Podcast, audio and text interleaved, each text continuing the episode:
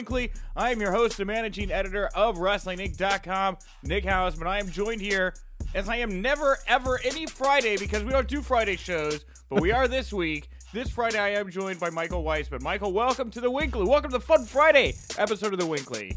I mean, I do Friday shows. It's just the SmackDown post game show, not the WINCLY with you. Actually, you never do Friday WINCLY. So, yeah, this is the fun size Friday, a follow up to your Halloween festivities. You can see Nick and I are decked out in our Halloween gear for today's podcast and ready to go. That was my laser gun because we're having fun Friday. I was like, wait, are we? Is this thing going down? The ship is crashing already. This is not good. Yeah, my desk is literally just littered, littered with toys. I would have blown a space space laser man for Halloween. Is that what you are? No, dude, I'm just a space laser man every day of the week because I'm an adult. Uh, I, I, it is Friday. I'm always a little wackier on Friday. We're gonna keep it loose. We're gonna have it fun. Um, but uh, we're gonna keep it fun. Uh, but we got a, a got a lot of news to get here to today.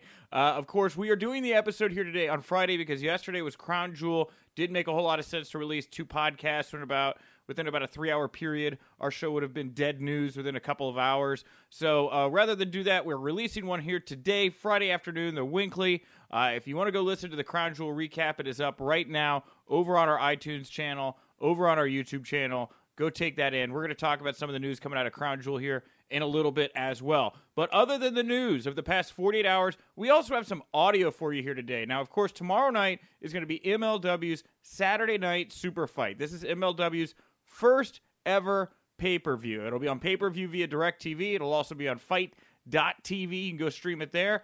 Uh, and in honor of that, to get excited for that, we got two big MLW interviews to drop in your ear holes here today. Of course, we have MLW CEO, the founder, Court Bauer. He will be here today. We this is a new Z 20 minutes here with Court Bauer. We get a lot packed into this one. So strap in for that. And right after Court Bauer, you're going to get one of my favorite stars of the Attitude Era. He is the Caribbean champion. He is the former leader of Los Boricuas. It is Savio Vega in the house here today. He uses a Bob Wire on Mick Foley. That's my favorite line from this interview coming up. All right. Um, and then after both of those interviews, we actually have a little bit more extra audio for you here.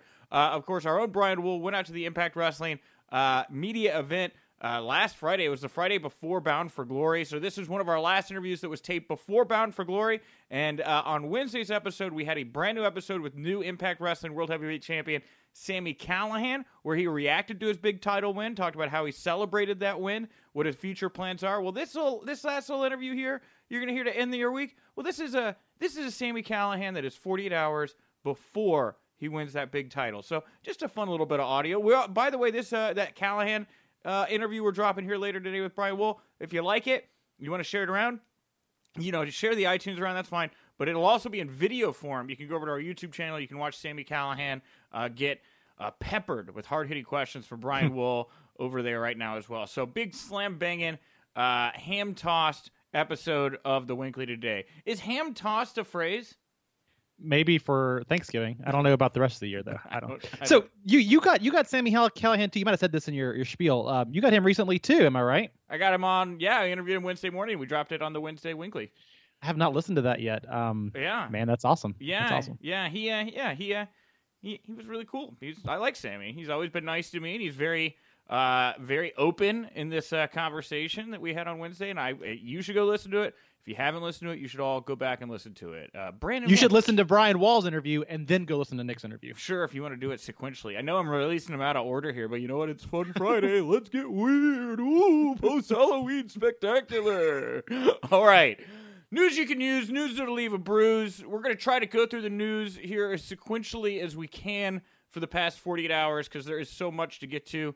Uh, we'll start on Wednesday night. Uh, coming into Thursday morning, we found out the viewership for AEW and NXT. Uh, Showbuzz Daily reporting that for the fifth week in a row, AEW Dynamite has topped WWE NXT in viewership. Wednesday's Dynamite episode on NXT drew 789,000 viewers, which is down 21% from last week. NXT did 580,000 viewers, down 17% from the from the follow previous week. So five straight weeks of viewership viewership drop, but it should be noted that this week there was some particularly big competition against both shows, as it was Game 7 of the World Series, a hot Nationals Astros finals uh, which was a, which was a big game. I went down to my local bar, watched it after AEW and NXT, but I could see why people would would be watching that as well.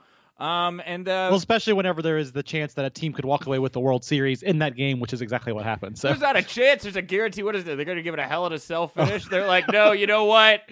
You know what? Tie game and uh, umpire's discretion. I'm tired. This seems you seem fatigued. We've been doing a lot of baser ball recently.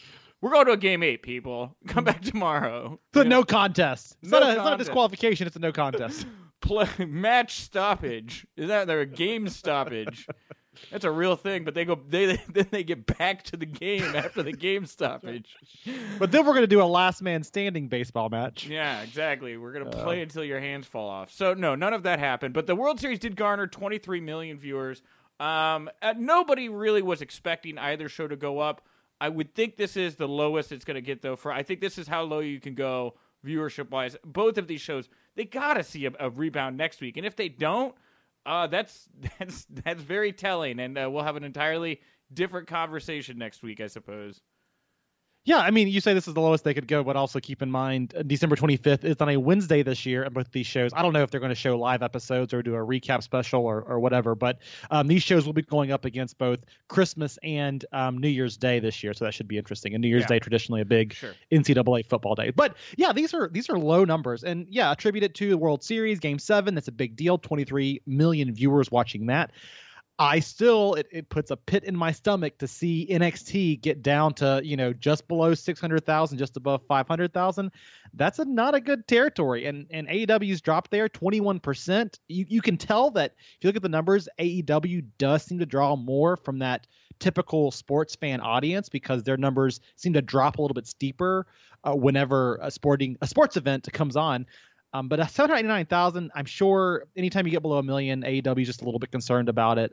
I hope it comes back up next week. The question is, how much should we expect it to rebound? Does AEW settle back up at 1 million and NXT back at 750,000?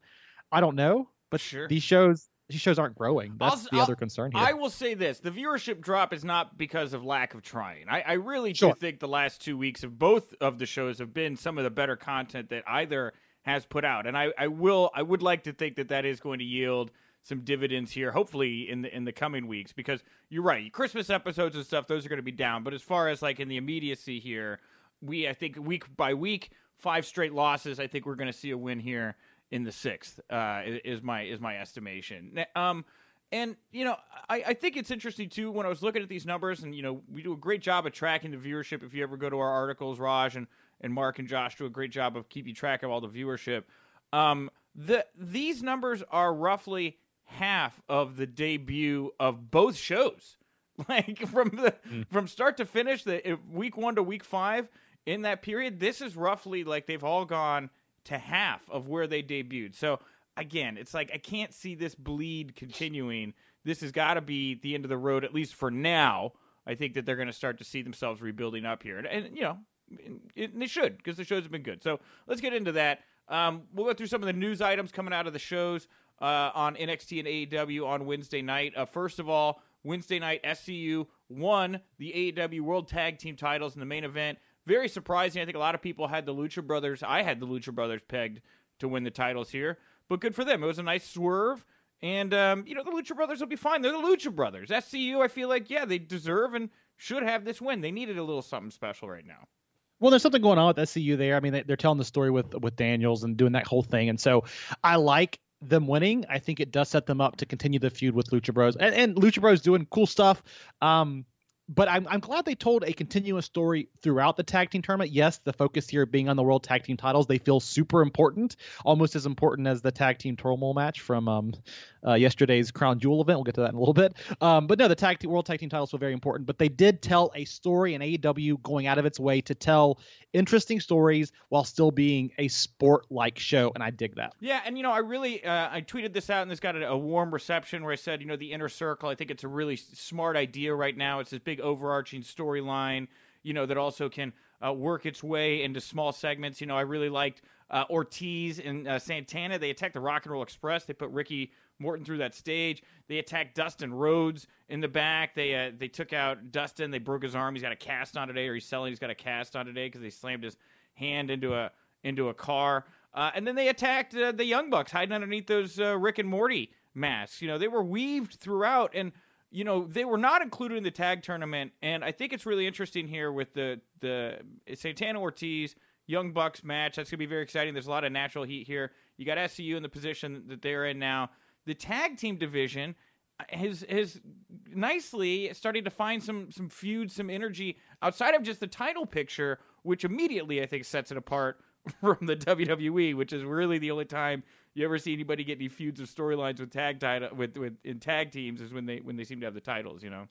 Well, that's the beauty of this tag team tournament, right? You got to spotlight all these teams, right? You have this audience that came in to watch AEW. Maybe they had seen some of the pay per views, but you got to spotlight all of these tag teams through something that mattered, and it gave everybody a chance to kind of show what they were unique for. Even if they didn't win, they got a chance to show off, and they had a spotlight a lot of times opening up AEW that week, and then it pays dividends whenever you go back to those characters now because the audience knows who they are, they're established, and I love the way AEW is just they're not telling a capital S story like what WWE does. Like, oh, look, we have this segment with Lana and Lashley at a restaurant, and we are obviously telling a story right now before we go to the wrestling piece. They're weaving it into your point. There's attacks happening before matches, during matches, and it just feels very organic. Yeah. And you don't have to call attention. It's not like, look, this was our story beat for the week. They just do things, and the things matter over time. Yeah. Yeah. Agreed. I, I, I thought it was just a well executed series of, of segments. They flowed together really well on AEW. And one of the best segments I thought on the whole show that I was like really skeptical of at first, but was proven very wrong because I love where this is going now.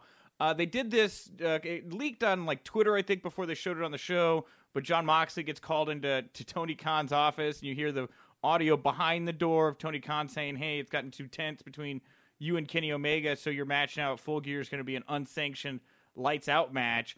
Which uh, Moxley gets upset about because that means if it's not sanctioned, it's not going to play into his win loss record, and if if if he's not going to get a win on his win loss record for a win over Kenny Omega, then what is this all even worth, right? It's like you know he he was I guess orchestrating this whole plan to try to get a big win over Kenny Omega, and it just got thrown out the door. So.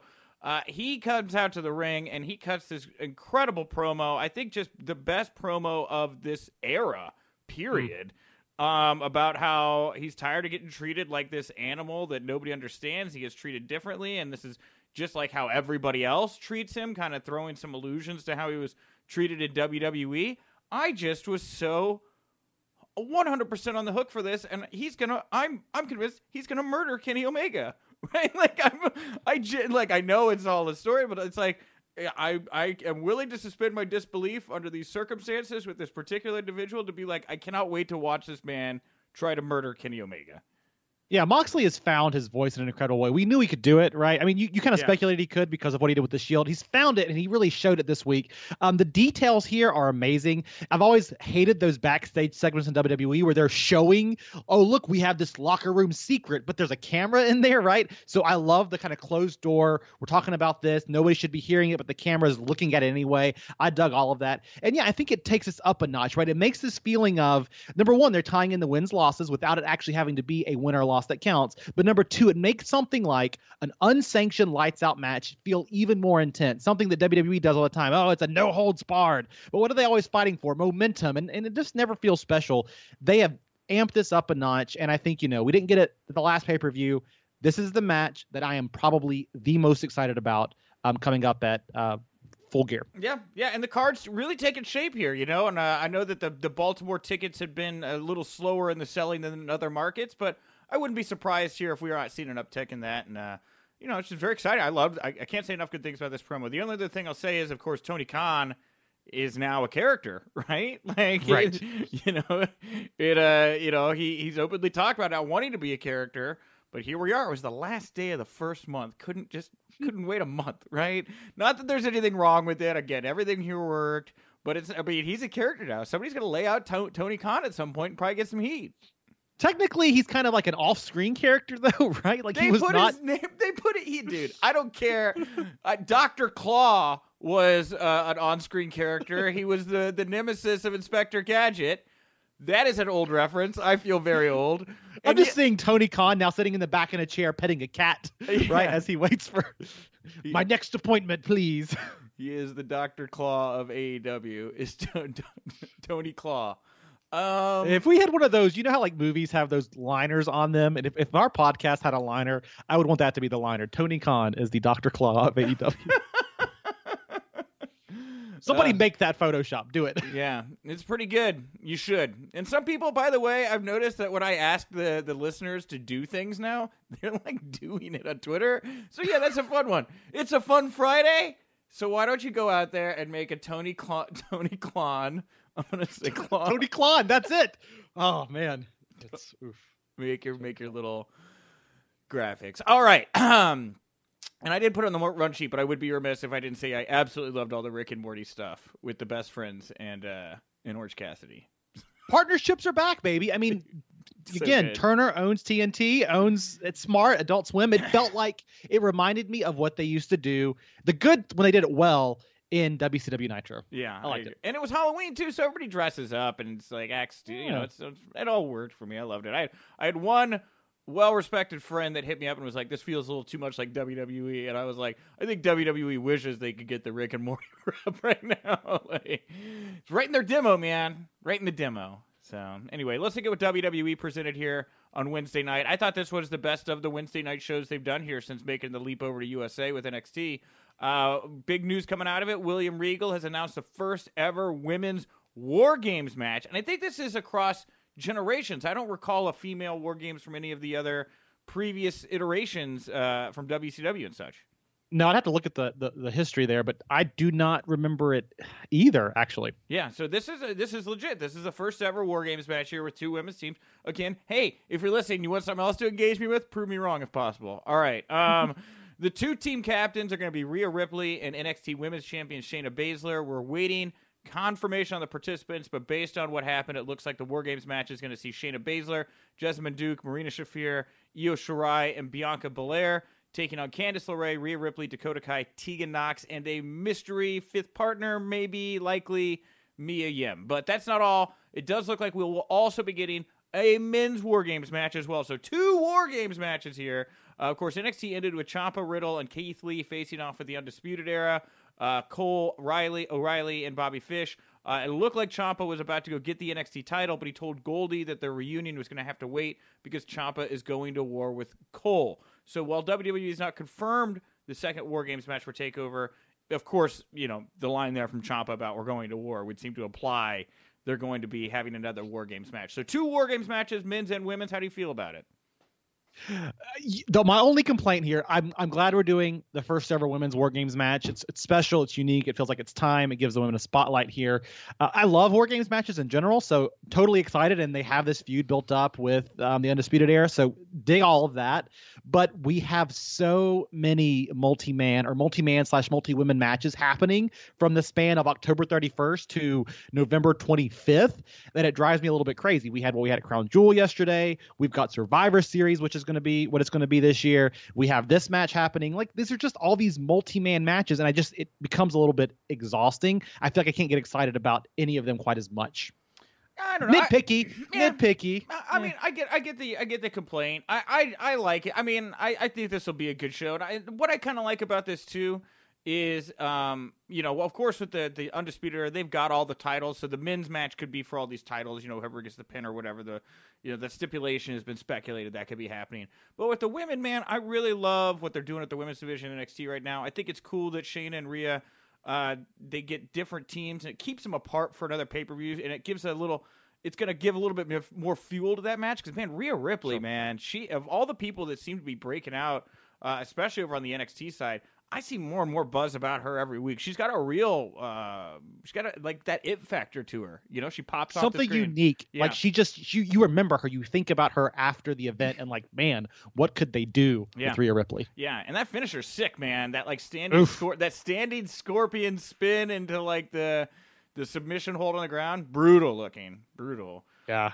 It's it's something too I'm glad that we're seeing, which is that division has needed a boost for quite some time. And and there's tons of talent down there, don't get me wrong, but it felt like for so long main roster was pilfering, pilfering, pilfering, and it kind of left them with a bare bones there for a while. And I think you're starting to see now that division has kind of has pumped back up in a, in a really important way with somebody like Rhea Ripley leading it. Um, uh, Bianca Belair is really coming to her own.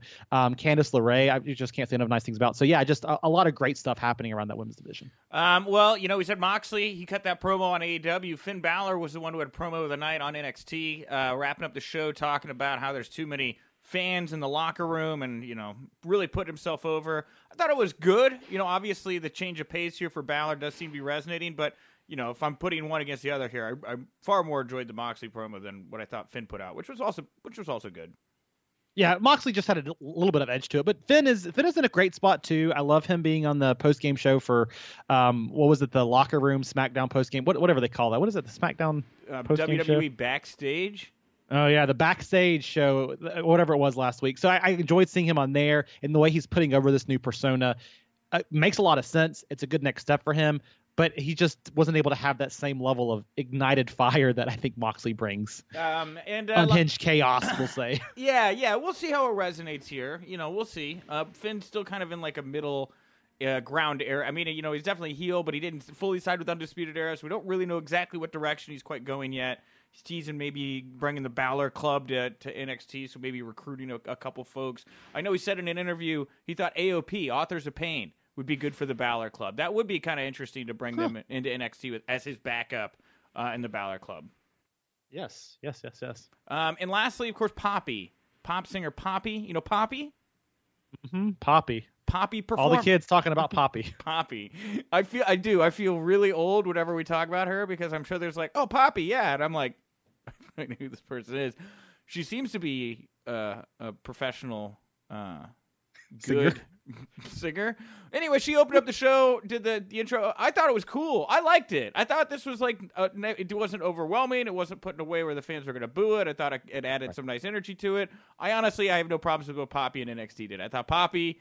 Poppy was great. Love Poppy. It was a better version of what they try to do on Raw all the time, but this should make you feel really old, Nick. Poppy was born in 1995. Hmm. you know, Big Poppy. Big Poppy.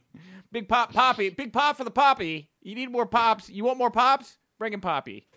that, that was a cheap Poppy right there. Cheap Poppy. Cheap Poppy. This is not going to end. This is not ended now, and I will probably bring it back up by the end of the show. Happy Halloween, everybody, and we're out of here. Fun Friday. Woo! Uh, all right, and this brings us to Crown Jewel. Man, what a 48 hours it has been.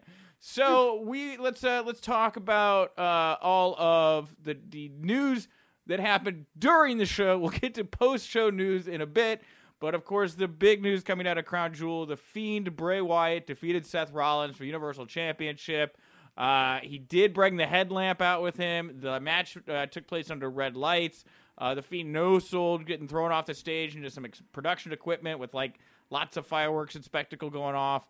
Um, and it is believed he will be a guest on at Miz TV tonight on SmackDown. Uh, to uh, Bray Wyatt will be, I would guess, with, with, this title here on behalf of the Fiend. I'm not really sure. Um, you know, I don't want to get, you know, I don't want to get too off the, the beaten path here because I am happy for for Bray. Very well deserved. This character's obviously resonated. This is just a little uncomfortable for me to watch at points. The headlamp thing was very bad taste, I thought, for me. And uh, the red light stuff, not that I like inherently was like, oh, this uh, this adds an even. It's just I don't know. I didn't really enjoy looking at. I don't think the red light thing adds anything to these Bray Wyatt matches. Yeah, the red light is bad. The headlamp thing, you know, I, I'm glad they're doing that stateside. It does feel weird overseas. a little odd um, considering the circumstances. Yes, yes. Yeah, exactly. Uh, the the rest of the match was fine. The crowd kind of came and went with it, and so it was it was fine. It felt felt to me like we've got to make up for the negative fan reaction from last month. So kudos to them for recognizing that they kind of screwed up and maybe trying to right the ship. Yeah. Um, it's strange that your Raw champion is now going to be on SmackDown, and it's even stranger to me that Bray Wyatt um, is being advertised as being a guest on Miz TV, and that's where he's going to make his first appearance. But I hope it is, you know, Firefly Funhouse Bray Wyatt out there hamming it up with Miz. That could be a lot of fun. yeah. Yeah, I agree, and uh, it, I, I think that it's um, you know, I think that it's just interesting to note that like you could have probably done this exact same thing and still have had Bray just straight up win the Hell in a Cell and done the rematch mm. this way at at Crown Jewel and probably uh, it would have uh, doubled the momentum that they have right now for this guy. You know, it's just baffling looking back on it to where we are now why they could have just gone with a little bit more straightforward finish at the Hell in a Cell match. This felt like a makeup call. Is what this felt like. So, is it, am I confused here? I thought this was a last man standing match at one point. I think it, it, it was supposed to be a last man standing match. It did end with a pinfall though, didn't it? Well, they, but they changed it. I heard it yesterday, and they're like, it's going to be a Falls Count Anywhere oh. match, and I, and that's what they did the last man standing match on Raw, right? wait, As a warm up match wait, wait, for Seth. Wait, did nobody talk about this? Yes, this we did. I didn't even notice, man. I did not even notice that until this moment. You're right. What? And you could have done the finish as a last man standing match. I mean, the pinfall uh, felt kind of weird because all the setup with the equipment and all that exploding. I don't know. What? Oh, I hadn't even thought. They might have just got there and they're like, you know what? Let's just do it. Let's just let's just get this over with. Let's put this guy over. Let's do right yeah. by him. Yeah. it worked. Ugh. Maybe I cursed myself talking about the fiend. I went and rubbed my eye and I was cutting jalapenos this morning. And oh my god, my eye is on fire right now. I did love the the um, not to no sell your eye is on fire here, Nick, but um, I did love the uh, Fox tweet afterwards about um, Raw. You know, where's your championship at Raw? Yeah, yeah, that's right. Both titles on on SmackDown now. What do you think they do? They're going to trade Wyatt or, or Lesnar away? I, you could trade. I think you trade Wyatt over. He's the oddball. I think Fox. It sounded like wanted Lesnar. So, yeah. Or maybe you keep both titles on Raw for. I mean, on SmackDown know. for a hot minute and they, let Wyatt and Lesnar feud. I think the Fox people wanted Lesnar or Ronda Rousey, but there's been a lot of buzz about Ronda maybe coming back. So maybe you could do the Lesnar switch and then bring Ronda in here, you know, for Survivor Series right after or something like that. You know. Yeah it's interesting, and I do like that you're like, oh, what are they going to do? That's that's fascinating. Yeah. All right. Uh, and speaking of Brock Lesnar, he defeated uh, Cain Velasquez quick the Kimura lock. A, little over two minutes here. The Observer reporting the idea was always to do a short match, but with Cain's knee in such bad shape, they just decided to do a match where about nothing happened in the match. Um, the belief is that Kane is going to need knee surgery for now. No word yet on when that's going to happen. He is still scheduled to. Uh, he is still scheduled to tag with Rey Mysterio down at the uh, Mexico show. I think November 30th, uh, the WWE live event. So, um, yeah, I'm, I, I, don't know. It sounds like everybody knew what was going into this. You know, quick MMA styled bout. I kind of thought they were just trying to send a message to Cain because they did that when uh, when Lesnar came back initially, having John Cena beat him to let him know, you know, this isn't UFC anymore. We get to pick if you win mm-hmm. or lose. Um, but no, that's not the case. Sounds like Cain just came in, want to make a big payday wrestle short match? Who doesn't? Who don't? Oh and one. Oh and one in in WWE fight. No, it does feel like the, the feud here is really Lesnar Mysterio moving forward, and Mysterio's been established a little bit more throughout this. That feels more personal. I don't think Mysterio will win, but it does feel like there's a little bit of a little bit of animosity there that I can get behind. So. Yeah, and I, you know, a lot of emotion here, and uh, Rey is still a very big draw, and I think the just. The, also, the kind of the freak show factor of how big Brock is compared to Rey Mysterio, I can see kind of luring fans in as well. You know. Yeah, I think they've got. I mean, if Cain does need to go out for knee surgery, the only thing I will say about that is I think they've got a lot of work to do to establish him as being credible with the WWE audience. I saw him coming out last night or yesterday, and he just feels kind of just there. I mean, he's not he's not bigger than life like a lot of these guys are. You hear about Vince McMahon and all these guys talking about that it factor. I think Cain can get there, but he just feels like he's just a person right now. Man. Um, well, uh, a match that did not go short, went longer than expected, honestly, was Tyson Fury versus Braun Strowman. I thought the times of the matches would be flipped here. Could not have been more wrong. Uh, Tyson Fury defeated Braun Strowman ultimately by countout. Uh, he punched Braun Strowman uh, out of the ring. That's how we got the countout victory. Braun laid knocked out on the outside. Braun came back into the ring after the match. He hit a power, sl- his like big power slam on Tyson Fury. He yelled at him, "This is my ring." He walked out of the ring, and Tyson Fury just like stood up and just started yelling, like, "Not, there's no selling." And then I'm gonna call, I'm gonna have what I call now a furious no sell, which is what Tyson Fury did here, um, and just jaw jacked, didn't act like he was no selling here. Um, apparently, the uh, original idea, according to the Observer here, um, was for Fury to face Lesnar at Crown Jewel. Think about that. Uh, that idea was changed when they were able to sign Cain Velasquez to a deal. deal. Uh, Brock versus Fury never got past the early discussions, but as noted, Fury is open to work with WWE again in the future. This uh, his match with Strowman was said to be one off at least for now, but down the road we could get the big Tyson Fury Brock Lesnar match in WWE. Wonderful. Ooh, the the big Tyson Fury Brock Lesnar. Are people clamoring for that? clamoring for it, baby. Clamored for it. Um, Furiously, I, they're clamoring. I really, honestly, didn't have like a huge issue with the knockout count out finish. I was like, all right, it's kind of creative. It's it's believable. Like if you're trying mm-hmm. to think of a, a boxing how does a boxer believably beat a wrestler type finish. I thought it was okay. Did not like the no the furious no sell at the end. Yeah, and I didn't like this match. And I mean, it was fine. The finish was not my complaint about this. My complaint about this was a, it went too long. B, I don't feel like it did much for anybody. I mean, Strowman kind of took it on the chin here, so he kind of looks a little bit worse by result. But if Fury's not going to do much with WWE right now, why is he here other than for a payday? Do the fans actually did they ever care about this feud? I don't really think. I don't know. It just does nothing for me for the time it took to talk about it and do it and Yeah. now discuss it again. Well, fifteen million dollars. There you go. That's what you get. Do we Uh, get that for talking about it? Can I can I cash in on that? Yes, fifteen million dollars. Invoice it to Raj. All right. Um, Natalya and Lacey Evans wrestled in uh, the first ever women's match in Saudi Arabia. They both wore these big body suits, uh, these long body suits, long shirts, uh, very covered up. Tons of pyro here for Natalya. Uh, they made it feel like a big deal. A lot of emotion involved here. You could tell it really genuinely meant a lot to Natalya and Lacey to do this.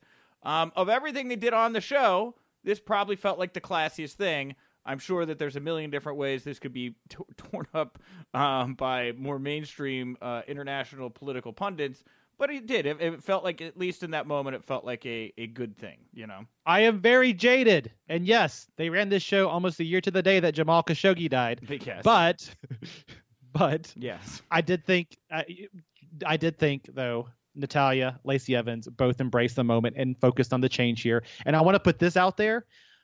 These two women, yes, they did what their employer asked them, but they embraced this for the right reasons. And as we talk about geopolitical, whatever, whatever, right? Keep in mind that is an employer decision. I do not and would not hold it against these two women. So I, I applaud what they did in the ring and Sure. how seriously they took this event. Yeah, I agree. They made this moment feel special and, and pulled Yes. you in. So well done by Natalya and, and Lacey Evans uh, in that regard as well. Um, Humberto Carrillo won the 20 man battle royal on the kickoff show. He had a rematch then later in the night uh, with AJ Styles for the U.S. title, which he didn't win. Uh, R-Truth, by the way, during that 20 man battle royal, recaptured the WWE 24 7 title after he and Sunil Singh were both eliminated in the battle royal. Man, dude, the 24 7 title. ah, Man, I think I may have even said like when this thing debuted, I was like six to eight months. This thing is just gonna be background filler, and that's where we're at with this. I don't know that it, it's it's certainly not at the highs it was riding when it first came out. It's not. And in R-Truth, God bless him. He he tries to find ways to be funny, but he's kind of making the same jokes over and over again. Um, I just put it back on the shelf. I think we're about done with it. The club, by the way, uh, came to the ring and uh, celebrated AJ's win over Humberto Carrillo with their gigantic world, the best tag team in the world trophy that they won in the world's largest tag team turmoil match. You had mentioned wanting to discuss this, Michael. What is your opinion? What do you? What's your thoughts? Why did you want to? Why did you want to talk about this? They're the best tag team in the world, right? I mean, they're not the tag team champions of either brand, even though at one point they were. But I just think you look at this whole match, and this is the problem contrasted with AEW and the great work they've done to invest in their tag team division. We've said this for years, but even with teams like the Viking Raiders and the Revival being the face of those divisions, uh, the Revival went out against the New Day, if I recall correctly. So they went out early on in the match, even though they're the tag team champions. Uh, Viking Raiders couldn't pull out the victory, even though they're the tag team champions. And I just look at this, and and they advertised the B Squad as being, oh, your formal tag team champions, the B Squad. And there was this moment where it just flew all over me how little those titles actually mean. And it's no discredit to the talent in those divisions. The Revival, the Viking Raiders, uh, the Club, all fantastic tag teams. But they throw around these titles so flippantly. It just makes none of this mean anything. Oh, there's a big ass trophy there. That's cool. And, and nothing else really means much anymore. You know, I did when I was watching the B Squad came out. First of all, yes, when they reminded me that the B Squad had formerly been tag team champions, I was like, "Wow, that's a really that's a cool thing that I had totally forgotten about."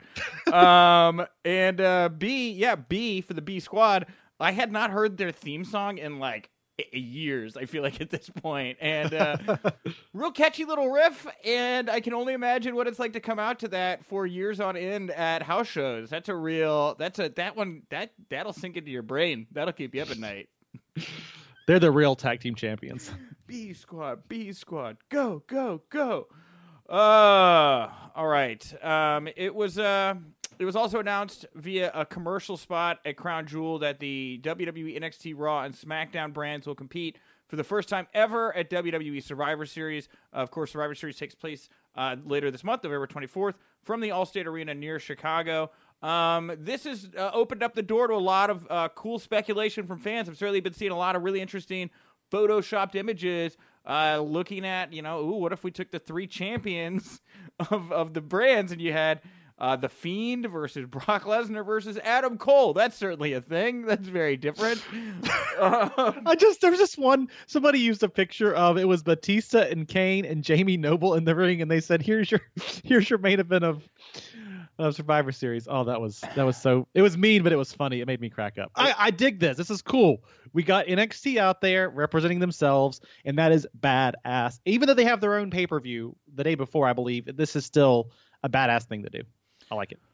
Uh, all right. Uh, and here is the uh, story that came after Crown Jewel. WWE talent is uh, some still maybe I don't know could have gotten out a little a little earlier. That's not a good way to start this story. Some is still ta- some talent is uh, was still is whatever stuck in Saudi Arabia.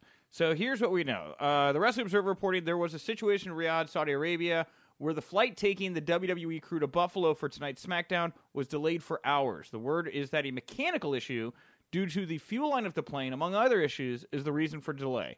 WWE talents and staff have reportedly been sitting on the plane for hours as they have cleared customs leaving the kingdom, but cannot leave the plane without going back through customs again, which I would only imagine is a nightmare. PWInsider.com reporting that WWE was able to rush out certain talents on another chartered plane. Sources were unable to confirm which talents were rushed out. The rest of the crew has been waiting to leave, may still have several more hours to wait before they are able to fly back to the U.S. The majority of those delayed leaving the kingdom for SmackDown will not make it to TV and are now at hotels in Riyadh. It was said that there is no word yet on when the talents and crew are leaving to return to the United States. WWE officials have made arrangements to try to get those absolutely necessary for SmackDown to Buffalo, but nothing has been confirmed. It was also noted that there are a lot of people within WWE upset about the situation, going up the ladder, at, uh, going up as far the uh, far up the ladder as one could possibly imagine. Uh, Pro Wrestling Sheet added that several blue brand superstars are in danger of missing this week's show. The report noted that the delay has lasted for hours with superstars and other WWE employees being stuck on the plane the entire time. Word was that WWE was working on a backup plan that would get some of the talent to Buffalo for SmackDown, which would be difficult due to the length of the long flight, which is 20 hours. It was also noted that a second chartered flight was being put together for top stars in hopes of getting them to Buffalo for SmackDown. Dave Meltzer uh, added finally here on Twitter WWE quote unquote had a problem in the kingdom and talent was quote unquote not allowed to leave on their flight and that uh, most were still there as of 3 a.m. Eastern. It was reported that 20 people, 12 being talent, had left the kingdom, but the rest were still there. Meltzer also noted how that he heard the rest of talent were not going to be able to leave the kingdom for a lot longer than those three hours, which would put them back in the states uh, too late for the beginning of SmackDown. So there was a lot of kind of conflicting stuff in this because there was like all these stories coming out in the middle of the night into this morning it does sound like some people are still there as of this moment, though I'm literally, and this is such a fluid story. I'm literally looking for confirmation about that. But, dude, if I'm getting held up in Saudi Arabia and told to wait in a hotel, I am crapping my pants, uh, so to speak. That is uh, you know, there's a, there's an issue with people being held up in, in Saudi Arabian hotels. If you want to do a little Google search that happened about a year and a half, two years ago, um, not a, not not good. Ter- yeah. kind of sounds terrifying. Yeah. Yeah, this is just the, the, worst case scenario. I mean, you can get trapped in a lot of places, right? But especially overseas in a place that um, has a history of, of, things like this not going well, and, and just a lot of reasons, right? You want to get home. You have a show you're going to do. You already have a long plane ride. You're probably grumpy already. Um, it, just there's so much that goes into this. And yeah, there's a big show tonight. I mean, talk about ratings dropping for AEW and for NXT. SmackDown ratings have been dropping week over week over week. So I know also WWE feels a strange pressure that we've got to put out our best show because they got partners at Fox who are watching those numbers very closely. Um, yeah, luckily, if you look at it from the perspective of what can they do tonight, they do. Brock Lesnar left early, right? So he kind of should be back. They have some talent stateside who did not go, including some big names like Daniel Bryan. You should be able to put together a halfway decent show. You might not be able to put together the show you advertised or the card you advertised, um, but you can pull something together. Uh, just yeah, not a good situation though. And the thing that, that drives me crazy about this is you knew this is going to be a tight timetable, right? You're leaving Thursday, you're doing the show, coming back Friday. I mean, yeah, this is going to be close, and yet this still happened, and it just feels like maybe the the backup plan wasn't there. Um, I don't know. Um, well, here's here's what I can, can you believe this? One second. As you were talking, and I caught most of what you were saying, I heard back from WWE's PR team about this Saudi Arabia issue. You want to hear what? You want to read what they sent me? Yes, please. You want to do it in real time? You want to Yes. I just- Breaking news. Well, they sent me to an article on their website, so I guess they were getting several requests. I just got this from WWE. Sorry, I'm just had to forward this to Raj. Um, let's find out together. Let's do this here. Sorry, this is we're, exciting. we're Woo, going a little long today, but I Mm. apologize. It's been a busy 48 hours. All right, so they sent me a link. WWE roster delayed. Saudi Arabia. Okay. Here it is. The WWE roster is delayed in its return from Riyadh, Saudi Arabia, following a historic performance at yesterday's record breaking WWE Crown Jewel event. More than 175 superstars, production crew, and employees boarded a 747 charter flight back to the United States on Thursday after the door closed due to several aircraft problems, including mechanical issues. All passengers sat on the tarmac for more than six hours. Oh, oh, With oh. SmackDown set to emanate live from Buffalo, New York, several superstars felt so strongly that they arranged for their own separate charter in order to make it back to the U.S. for the show. Due to unforeseen issues, that charter will not land until after the live broadcast of Fox. The remainder of WWE superstars, staff, and crew will depart on a charter set to depart Saudi Arabia later tonight.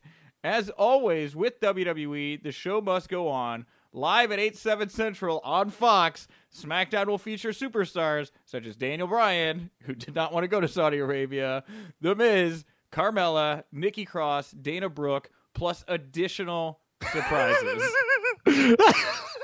let's just let's just uh, no offense to anybody on that list, but it was like Daniel Bryan and The Miz and Carmella, Okay. like you kind of going out of the main event spot to Dana Brooke and and others. yes, yes. And the rest, um, all seriousness aside, I, I don't want to make light of this. This is still kind of a, I mean, that's not, it doesn't make me feel better that they're still there in this hotel waiting to leave Saudi Arabia tonight.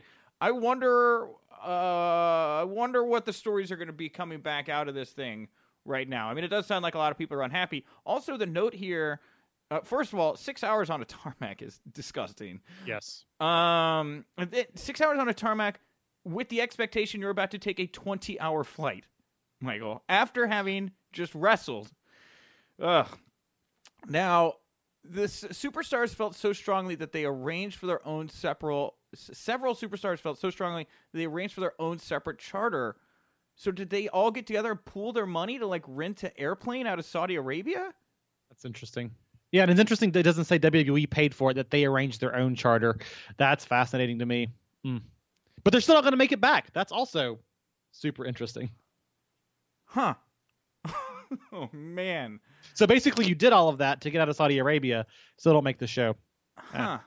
This is like this is this is a terrible situation, and and I feel really bad again for the talent involved here because we make the joke about who does that leave for SmackDown tonight, which I'm really curious. Tonight's show is going to be an interesting one to cover. By the way, doing it post game show right here, 10 o'clock on the Wrestling Inc. YouTube channel. Um, this is such a strange, it's such a bad thing to be over there. To your point, they've wrestled, they have a long flight ahead of them. Um, yeah, oh, I just feel bad for them. I feel bad. I feel I feel honestly a little worried. like, uh, I mean, yeah, but they're they're a they're a wall. I mean, they're a mainstream company. I- I- You know, there are protections in place. I hope so. It'll be okay. Uh, all right. Well, I guess we'll find out. Tune in Tuesday for the WINCLY. I'm sure maybe we'll have updates here after SmackDown on the post show tonight as well. So uh, onward. Hey, I'll be here for Tuesday SmackDown. I'm for Tuesdays Tuesdays WINCLY too. I'm all over the place. Great. All right. Uh, onward ho. Uh, a little bit left to get to here. WWE's Q3 earnings report came out yesterday as well. Oh, it is raining news here the past 48 hours. The res- the revenues were 186.3 million as compared to 188.4 the the uh, in the prior year quarter. Um, so down just a little bit. Uh, it was also noted that the WWE Network averaged 1.5 million paid subscribers, slightly lower than the 1.53 million uh, projected for the quarter from the last quarterly earnings report. The number is down 9.2% from the same quarter the prior year. Uh, and WWE projects the network to have 1.43 million average paid subscribers in Q4, which would be a 10% decline from the 1.585 in Q4 of 2018. So a dip there in network viewership. What do you think? Fatigue?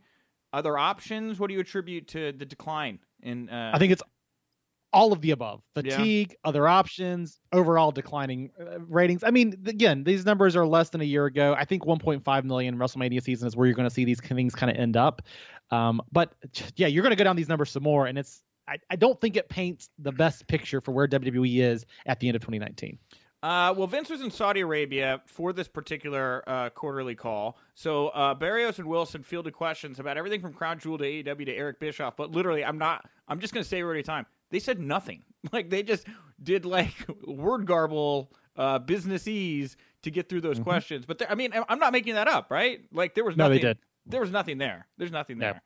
Um, the w- they, don't, they don't really explain why these numbers are the way they are, and and to me, I look at these numbers from an outsider's perspective from covering the sport, and I'm like, these numbers are not so good.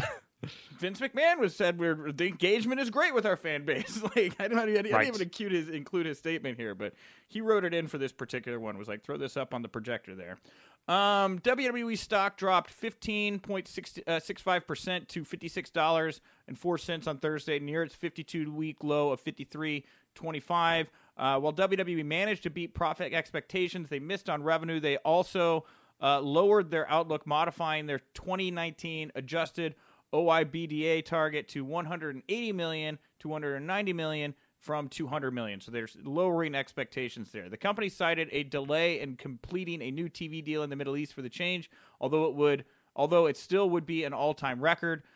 WWE saw increases in media revenue with decreases in live event revenue and merchandise from the prior year quarter, although all three areas missed expectations. Hold on one second.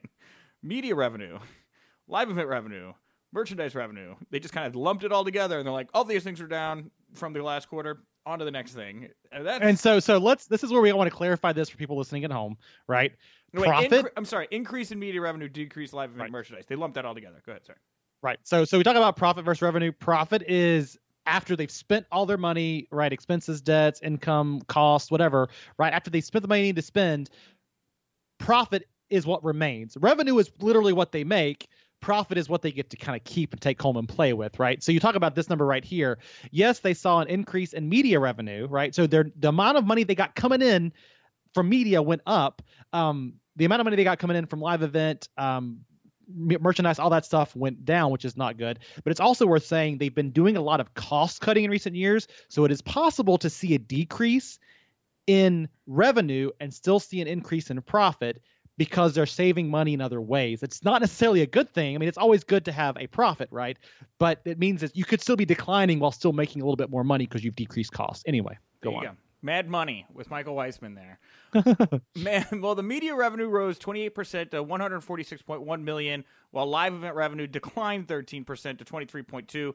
Merchandise down another 13% to 17 million. Live events lost money again in Q3, which is the third time in the last five quarters they've seen a downward trend for live events. Total live event revenue was 23.3 million, down from 26.7 the prior year quarter.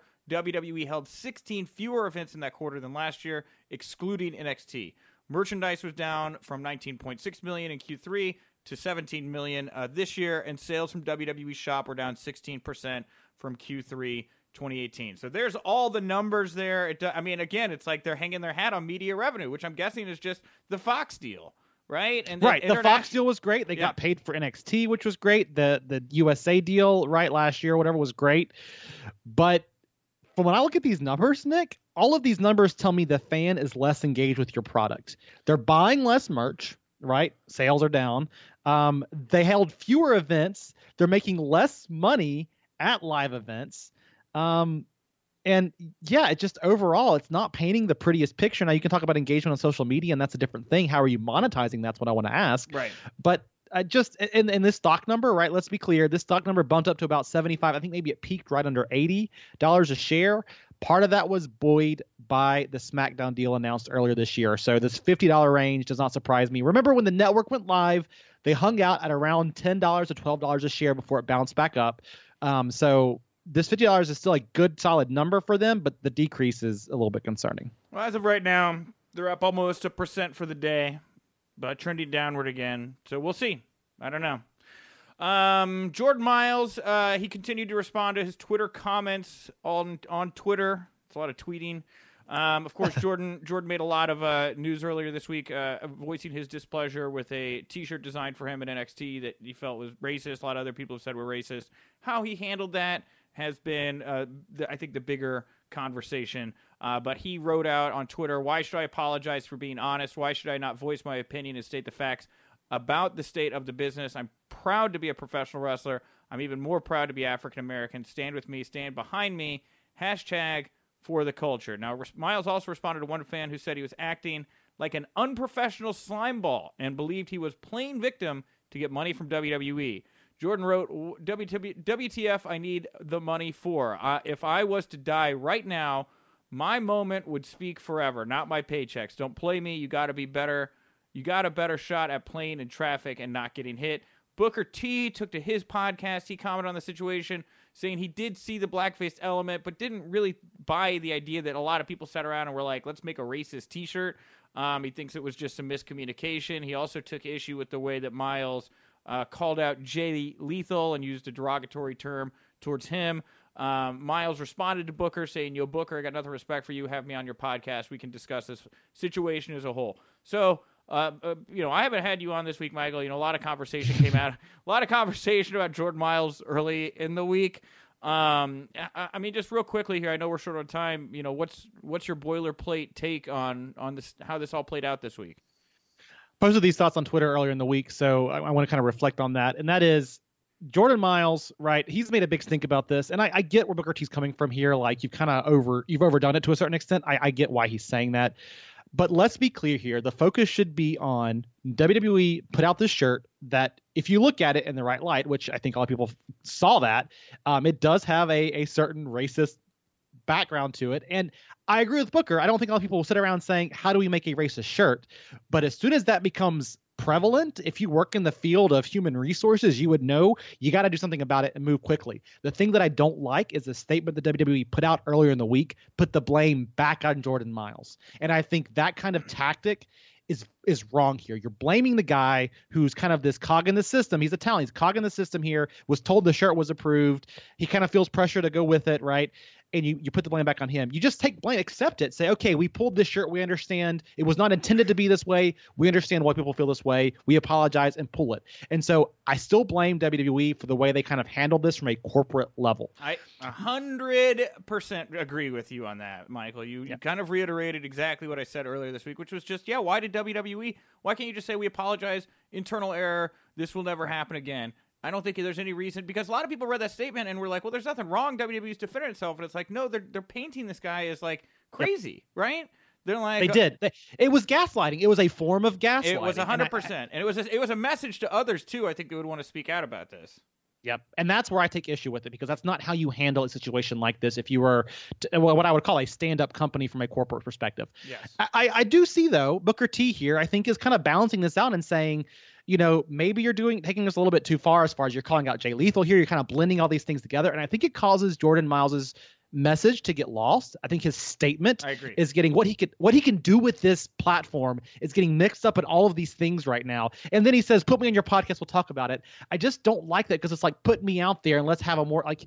I think it's just it's too much. I think he broke, you know. And, yep. and, and here's the thing: is like I, I, I again, I, I understand that the way that this was executed was not textbook, maybe, especially if you you're not sitting there. You're like, I'm a media strategist. This is not the way you laid this out. This guy's not a media strategist, right? He's a pro wrestler, right? He's got all these frustrations. He shoots it out like a shotgun blast. You know, that's really. I mean, it reminds me a lot of ways about what happened with Lio Rush as well you know? Yeah. And i think that there's something to be addressed here about why is it the african american wrestlers that are cracking like this expressing this displeasure. And i do think that there is something to the idea like you said the attitude and the statement there of well if you're going to say these things let's all just remember here nobody agrees with you and you knew what you were getting into. I don't think that's the right message to send and it doesn't show growth in my opinion Right, exactly. And and then then you know, pro wrestling has a history of being racist. I mean, how many African American world champions do we have? So the industry itself does still need to reckon with this, much like it has been reckoning with its placement of women in recent years. I think there's still something with race the industry has to figure out a way to handle. I think you look at what AEW is doing; they're being very proactive about it, which I appreciate. Um, so just so many moving parts here, and I, I hate that we've kind of talked about whether or not Jordan Myles is right, as opposed to I want to put the focus back on what is WWE doing in the situation and why are they handling it in kind of the poor way that they are as well. Yes, and on that note, before we get to the next topic, I will say yesterday I actually had an interview I did with AJ Gray, who is the wrestler GCW is working with to present for the culture uh, next WrestleMania weekend in uh, Florida. And so next week on the show, I'm not sure exactly what day it is. I'm gonna I'm gonna say Tuesday because it's very very buzzy and topical. Um, you're going to get to hear from someone who got pulled and ensnared into this whole discussion unintentionally. He's just like, I just woke up and turned on my Twitter feed, and all of a sudden I'm right in the middle of this Jordan Myles situation. so, you know, delete, back out. as a, as a, you know, mute. Uh, as a guy who's you know proud person of color and proud, you know, proudly putting together a show for people of color WrestleMania weekend. Uh, he definitely has opinions, but I think it's also just interesting to hear his take on like what it is to be ensnared in something like this completely unexpectedly. You know, this guy didn't see this coming. So anyway, it's it's, it's a tough spot to be in. And listen, uh, there's so many things I don't know what happens behind the scenes in WWE, and I'm not going to speculate. I don't. I know that there's a corporate hierarchy, and they have human resources department, and they handle talent how they handle talent, right? What I will say is, I do not like WWE's recent pattern of kind of putting things like this under the rug, right? We talk about what happened with Lars Sullivan, right? And they kind of wanted to brush that under the rug. Um, people had issues with Tyson Fury being at Crown Jewel, right? Because of comments he's made, homophobic comments he made in the past. Uh, there are a number of things here that I think WWE does is not always protecting itself the right. I'm not saying they're going out of their way. Don't don't hear this. They're not going out of their way to recruit people who are racist or have these sketchy backgrounds. I obviously they're not doing that right but when these things pop up i don't think they're always handling it in the right way and yeah. i think you've seen a pattern of this behavior in the last couple of years as they become more and more and more mainstream with things like the deal with fox and things like that um, all right, last little bits of news here. Uh, the official NBC Sports Chicago Twitter account uh, for the Cubs responded to the Viking Raiders squashing a pair of Cubs players on Raw, saying, "We like AEW wrestling better anyway." Burn, burn from the Cubs. Uh, uh, after 83 weeks, another podcast uh, that Eric does uh, from time to time. Uh, Eric Bischoff commented on his WWE departure for the first time uh, in kind of a sit down fashion. He was asked about uh, just a couple quick tidbits here. He was asked about if he talked to Vince about AEW, and he said Vince actually, or asked me actually a couple of days after the first episode air what I thought. I was pretty honest with him. I thought the action was good, but I thought what made the show really stand out was just how engaged their audience is. A fair assessment.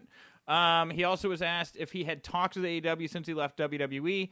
He said, I have not spoken with anybody from AEW. Not one conversation. The last conversation I had with anybody that's currently in AEW was probably Cody Rhodes, and that was about two years ago. It was right after he left WWE, and I called him just to congratulate him and let him know how much I respected his decision. Um, so there you go.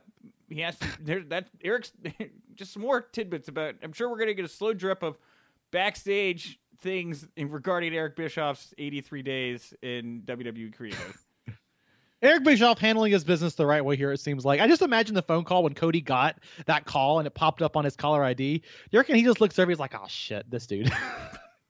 yeah. Probably wants the job, right? yeah. Well, you know, it'll be interesting to see where Eric uh, landed, and I will tease another interview I did yesterday. I interviewed Conrad Thompson, which will definitely drop next week, and Conrad kind of spins a, a, different idea of maybe where we could see Eric going in the future, right? Maybe mm-hmm. where he does have different value. I'll tease at that. I'm not going to give it away. That was a good tease. I almost gave it away, and I was like, no, I think people will actually listen to it now because of that tease. Um, you could say it would be an elite level of value, an all elite level of value. Huh? Maybe, huh? maybe. Shut up, Mike. Shut up. You're gonna, you're gonna. I'm terrible with secrets. You're gonna make me say it. All right, Tommaso Ciampa. He tweeted out about Sami Callihan's Impact World Championship win. Sami, uh, he said, Sami and I attended the same TNA tryout years ago. Neither of us were offered a deal. He later signed with WWE. I signed with ROH. He quit WWE. I quit ROH. We both ca- crossed paths countless times around the world. Tonight, Sami became the Impact World Champion. Sami Callihan responded to Tommaso Ciampa. He said, I don't give a damn about your validation or opinion. I did this all on my own, and you kiss my ass like everyone else. Middle finger, hashtag the draw, middle finger. Oh, I love it. I love it. This is why he's your world champion. That's why you put the title on a guy like Sami, because Sami knows how to play the game right now. And uh, look, Impact is doing a lot of things right. I, I I am going to watch Impact every week right now for my job, for the interviews, and because I just think it's a better product than it's been in the past few years. Yeah, and and then this is just a great. I love these kind of guys put out really honest, earnest feelings, and you know these guys are friends behind the scenes, right? So I don't think that Sami's actually pissed off at Ciampa. uh, but I, I will say playing this up gives him even a bigger platform than he had before this interaction.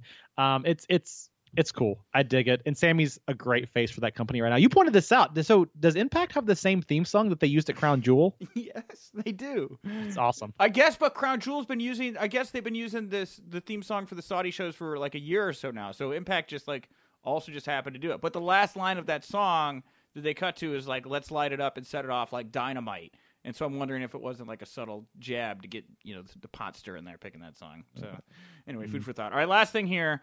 Uh, this happened just this morning. and Is the reason we started recording late. Um, Joey Mercury opened a new Twitter account at Joey in retrograde, and he.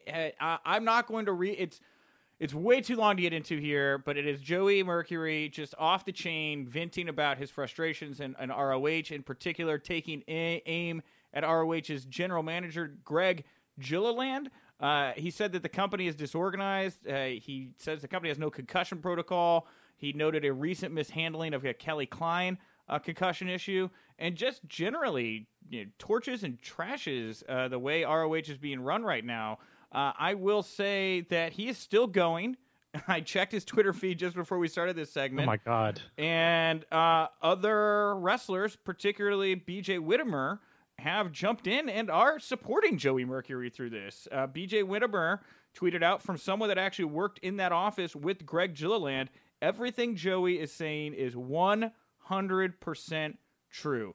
Kelly Klein t- tweeted out, I'm scared I will get in trouble for saying something in public about it, but the reports I've seen are wrong. He is the best coach I ever had, talking about Joey. I partly stayed there so I could keep learning from him. He looked out for us and tried to make us better. TJ Perkins jumped on that conversation, said, Merck is legitimately the smartest person I've ever met in wrestling, changed my entire career and I've been a very successful in ring leader, ring general in every place I've gone, all because of him. Literally changed the way I see the game. I owe him a lot. So, um, wait, uh, we had someone. Uh, oh yeah, and yeah, Kelly Klein. She's wait. She tweeted something else here about this. She said, "Here one second." This is all. This is all. I'm getting, I'm getting more things in here today as the show is going on we had someone in Joey Retrograde. Uh, she wrote, we had someone in Joey at Joey Retrograde who wanted to do that and tried to do that. I love ROH and I want to make it better. I want us to be allowed to make it better. And then she has a note here. She wrote, she said, I love ROH and I want someone guiding the company who will work for the best interests of the product and protect the talent who work hard to make it happen, which I would guess is a diss here at Greg. We had someone who wanted to do that and tried to do that and eventually gave up trying to do that when it became clear that he didn't have the support he needed to make those positive changes. I'm guessing that's Joey. And it sounds like Joey's gone. I love Ring of Honor and I want to make it better. I want us to be allowed to make it better. That's uh it's not mm. good. It's um this whole situation, right? And this this is an amazing, and I say amazing in the way that it is like incredible to see this happen in real time, and all these comments by Joey. Um, not that I agree with everything he's done or said, but this is a very open thing that you don't always get. Um, it's amazing to see this Twitter thread happen from Joey Mercury. The thing that I take away from this is something I've been saying for weeks on this podcast. The the fall of ROH this year has been nothing short of just incredible to watch. I mean, you take talk about going back to March, and they did this sold out show in Madison Square Garden, WrestleMania weekend with New Japan Pro Wrestling. And when they were announcing that show and all this stuff, it felt like, man, the, the sky is the limit. ROH has been poised for years for success. And it seemed like since that moment, they've just been on this slow downward trend. And I, I, think this is one of those bottom outs with them right now. Yes, AEW has stolen a lot of their storm, but they were already there. ROH was already there on the scene, kind of laying the groundwork for what AEW did. There's no reason they should have had to take this huge back seat like they've had to do. But I think a lot of it, you see it here, and I, I've heard this from other places, is just the mismanagement behind the scenes, the way they handle talent and creative it's just not good. And and I will tell you, Nick, it breaks my heart to say this, but ROH is not in a good place, and I am very concerned about where they go next.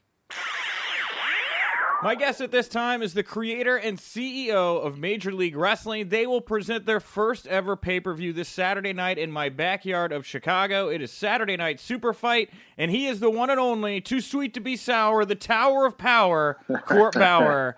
Welcome to the WINCLY. Have you ever got that one? I feel like that's a layup as an intro for you. Oh, uh, Dusty Rhodes used to introduce me whenever I'd walk into the room uh, with something like that. So yeah, Dusty uh, of all people was the one that really christened that for me. So hard hard to beat Dusty, but you did a pretty good job. Oh yeah, the Tower Power, too sweet to be sour. Court Bauer, ladies and gentlemen. There you go. That that sounded good. Okay, good. All right, sorry. I was just kind of riffing, walking around my living room, getting ready for our interview, and I was like, "Oh man, that perfectly rhymes. That's great. I got to work that in." That's great prep, by the way. Uh, great introduction. Very professional. Thank you, Court. I appreciate that. Well, you're very professional. Obviously, this is a big deal. MLW pay per view debut. How are you feeling? Only a couple days away here from the first ever pay per view. You know, uh, pretty pretty good. Uh, you know, from a production point of view, we've we've been doing live programming for about a year on beIN with our month, monthly live special. So the live component of this doesn't have uh, have a sweating.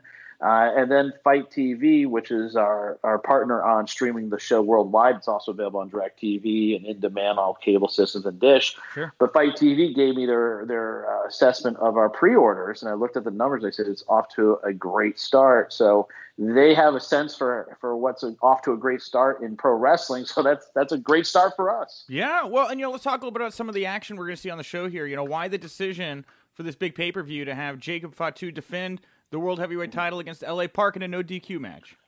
Yeah, so we started. I started the road to this big tentpole uh, event for us back in February. We had just signed Fatu. I, I, I could see where this guy was tracking. And LA Park, who has been with MLW since he was originally known as La Parca on our first show uh, in 2002 in Philadelphia when he was La Parca. Now he's changed to LA Park, different than AAA's uh, La Parca, who unfortunately was injured recently. Okay. Um, and just two of our biggest, wildest brawlers on a collision course was really interesting to me, knowing too that this fight would have an interesting context because you're looking at you know what a lot of people see as two heels colliding, but in a lot of our markets where 50% of our audience is Mexican American, first first and second generation Mexican Americans, uh, you know that's a legend chasing the belt uh, and one of their biggest baby faces in their in their in their world. So there's it's all about context and adding to that context is a story and, and and the attack on Park Sun and Tijuana and all this stuff we've done to build to this moment.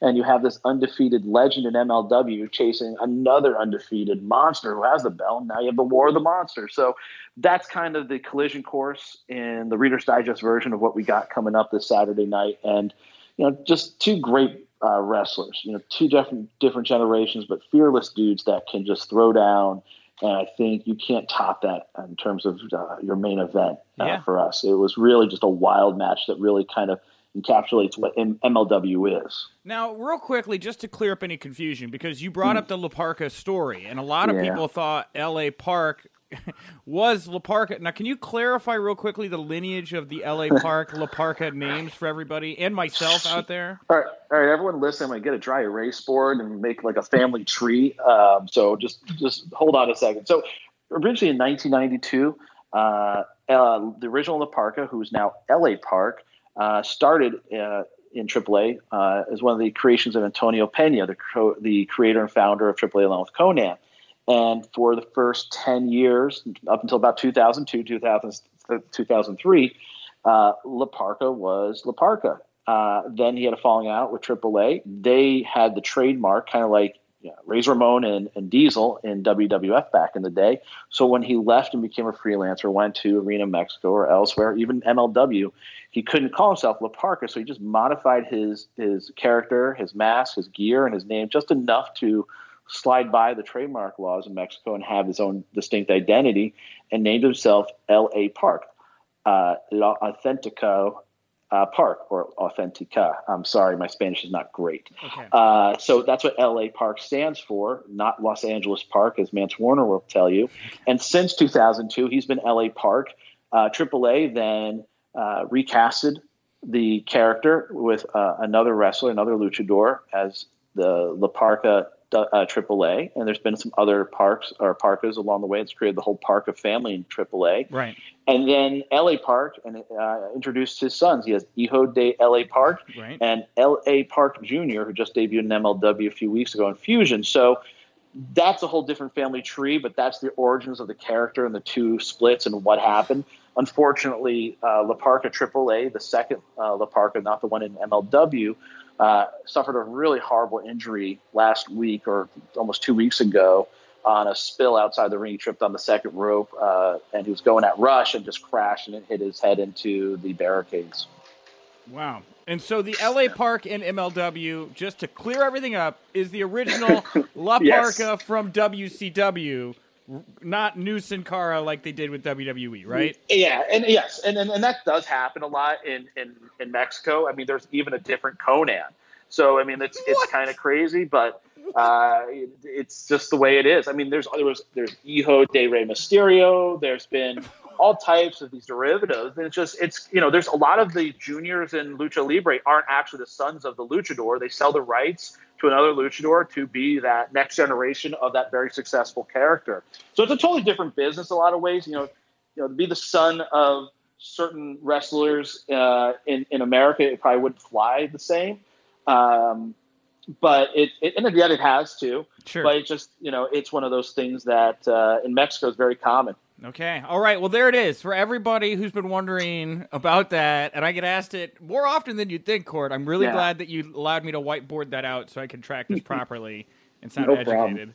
Uh, well, there's another big dream match here uh, happening on the show, and Teddy Hart versus Austin Aries for the world middleweight title.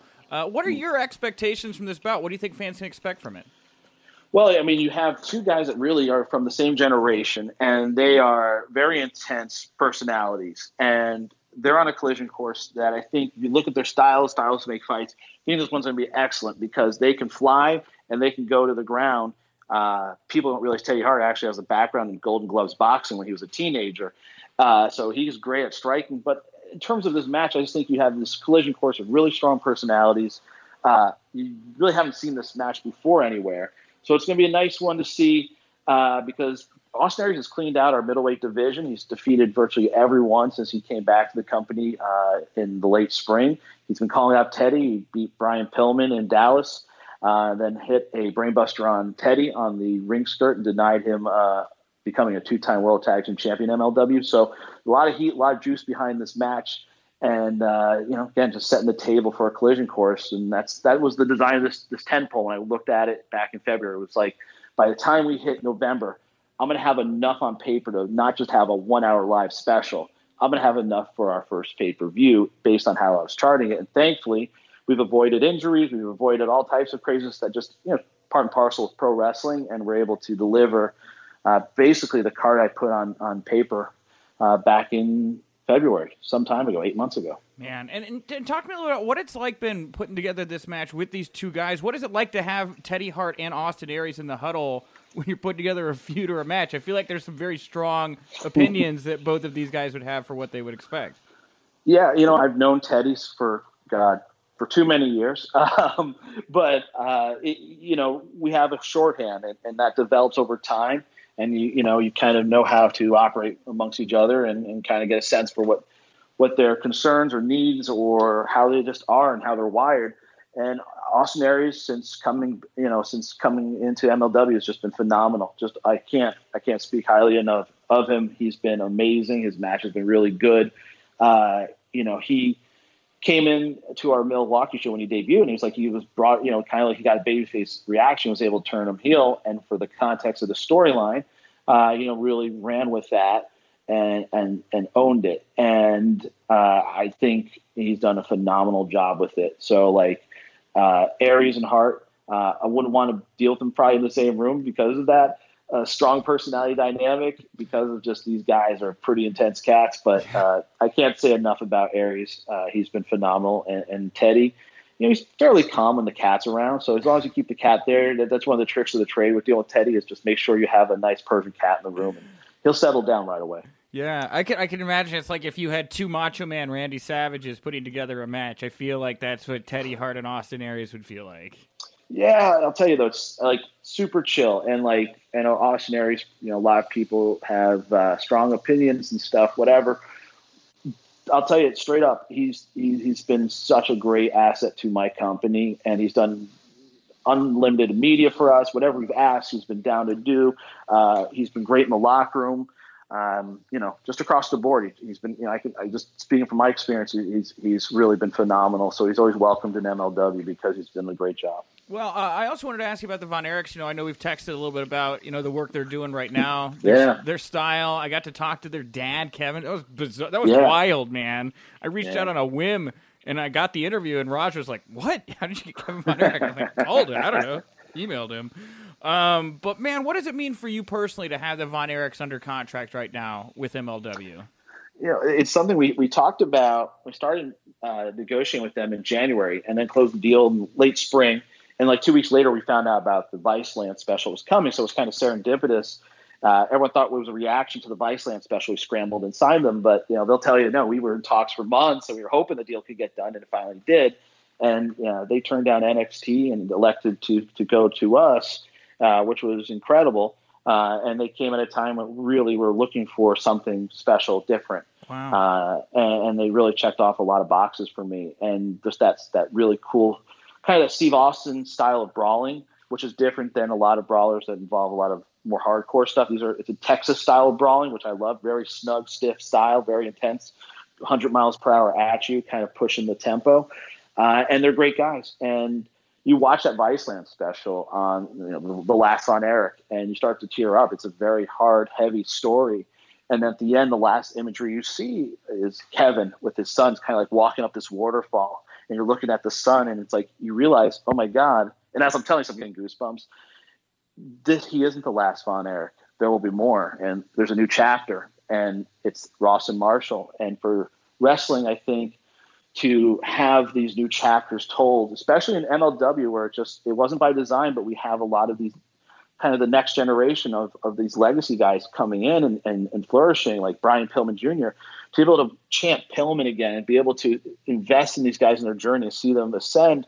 it's something so special and so pure about pro wrestling that you don't really have that satisfying experience with whether it's MMA or boxing or other sports that you really you know that you're going to get that experience and you know how to pay it off because we have those controls in pro wrestling. And that's what i think makes pro wrestling uh, the best the best sport or quasi sport there will ever be is because of these qualities. And you know it, as long as everyone's on the same page it's always easy to tell those stories. You know of course promoters talent sometimes they're not on the same page but uh, that that always is going to be the case. But in general i think it's great to have that in wrestling. So von erichs for us has been you know, a, a, major, major get in 2019. And along with guys like Alex Hammerstone and Richard Holliday and Jacob Fatu, I mean, the 2019 class of MLW has been wild. If you look at who they are and where they're going to be in the next few years, it's it's incredible. They're really just a special crew.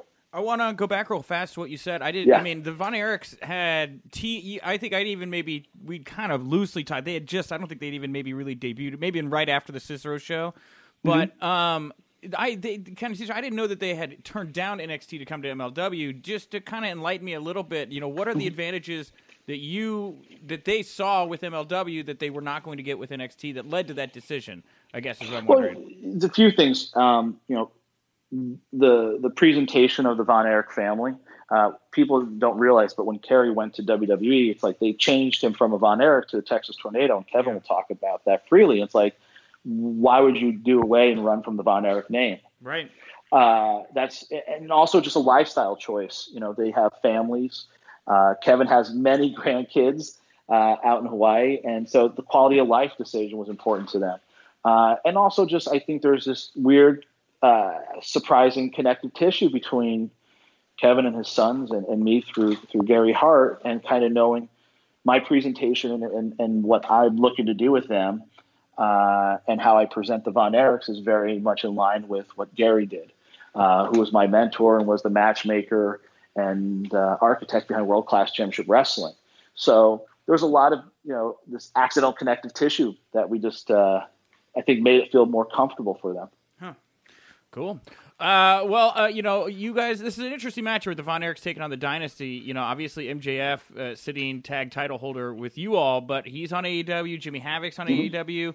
I know you've been asked about the balancing act a million times with these guys, but I guess something one one things I wanted to know about sure. is you know how do you I mean do you have any input in the way they're presented as part of? Do you worry about them? Uh, the way they're being presented in AEW possibly affecting the way they're perceived in MLW. I guess is something I wondered about. No, I, I, I don't. I think fans are sophisticated enough to see that their presentation is different, and they're not going to be like, oh, they're schizophrenic characters.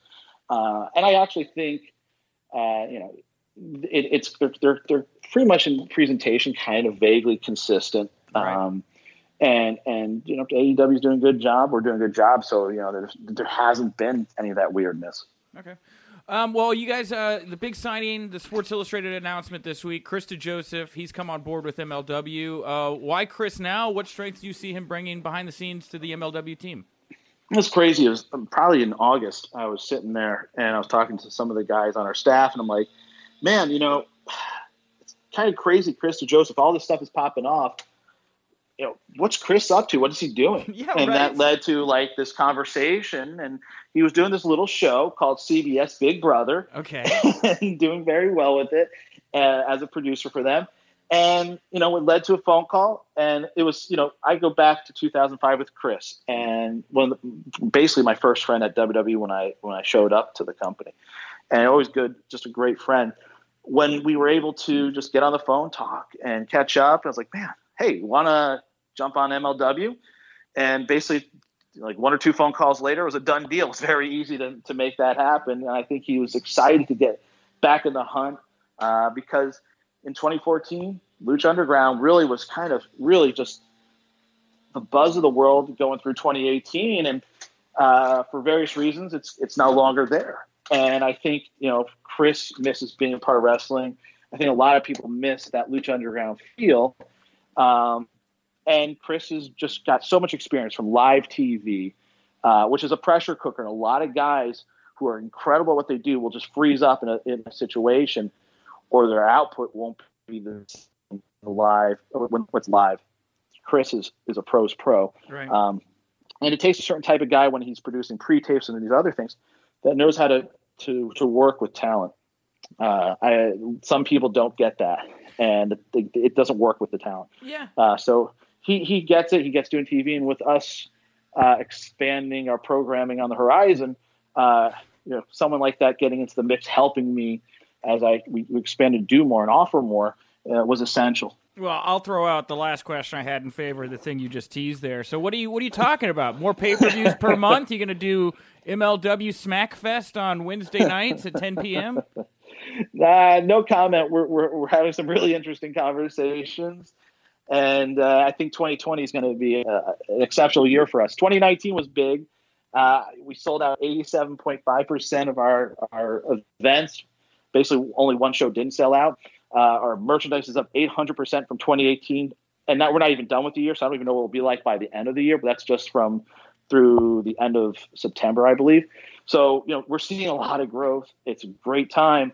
Uh, and I can't imagine what 2020 is going to bring, but we're working hard on it right now. Okay, all right. Well, I just I'm th- free idea. MLW Smackfest. You know, it's got a certain ring to it. I don't know. Uh, all right, I'll keep you posted. I will. I will. I'll force the last question here because I got one more minute okay. left with you. So you guys finally announcing the MLW Women's Division. Uh, Zeda mm. Zhang, the first woman announced, she's going to take on uh, Spider Lady in a match the weekend after your pay per view. Why the decision to launch your women's division at the TV tapings the week after as opposed to at the pay per view? Because the super fight, and part of the reason this is one of our, I wanted to do this as a big tentpole, kind of marks the end of this chapter, the 2018 to 20, you know, the 2017 to 2019 chapter of MLW is going to kind of wrap with super fight. We're going to climax and blow off feuds that we've been building for months, these big matches. And then we're going to pivot quickly, transition to the next chapter, which will take us basically from 2020 to 2022. And that starts really with our Orlando show. Uh, and to me, that was a good place to kind of set in motion the women's division uh, and to give it the juice it needs on TV and the representation and stuff. Because right now, a lot of our TV time is invested in what we've been building the last, you know, six to eight months. Yeah. And so now it's like, okay, it's like WrestleMania. Then now a new season begins. It's kind of the philosophy of why we did what we did there. And uh, it's it's going to be really. I'm re- looking look. I'm looking at. I wish I could share it with you, but I don't want to screw my own creative up. Come on. What I have on my booking sheets here for for the rest of the year and into 2020 is going to be a lot of fun. Uh, I think people are going to be surprised by some of the new era guys coming in, like Gino Medina, second generation luchador. His father was in the original Gringos Locos with Konnan and Eddie Guerrero Yep. and Art Barr, and he's a, a prodigy, just an incredible, incredible wrestler that's out of Houston.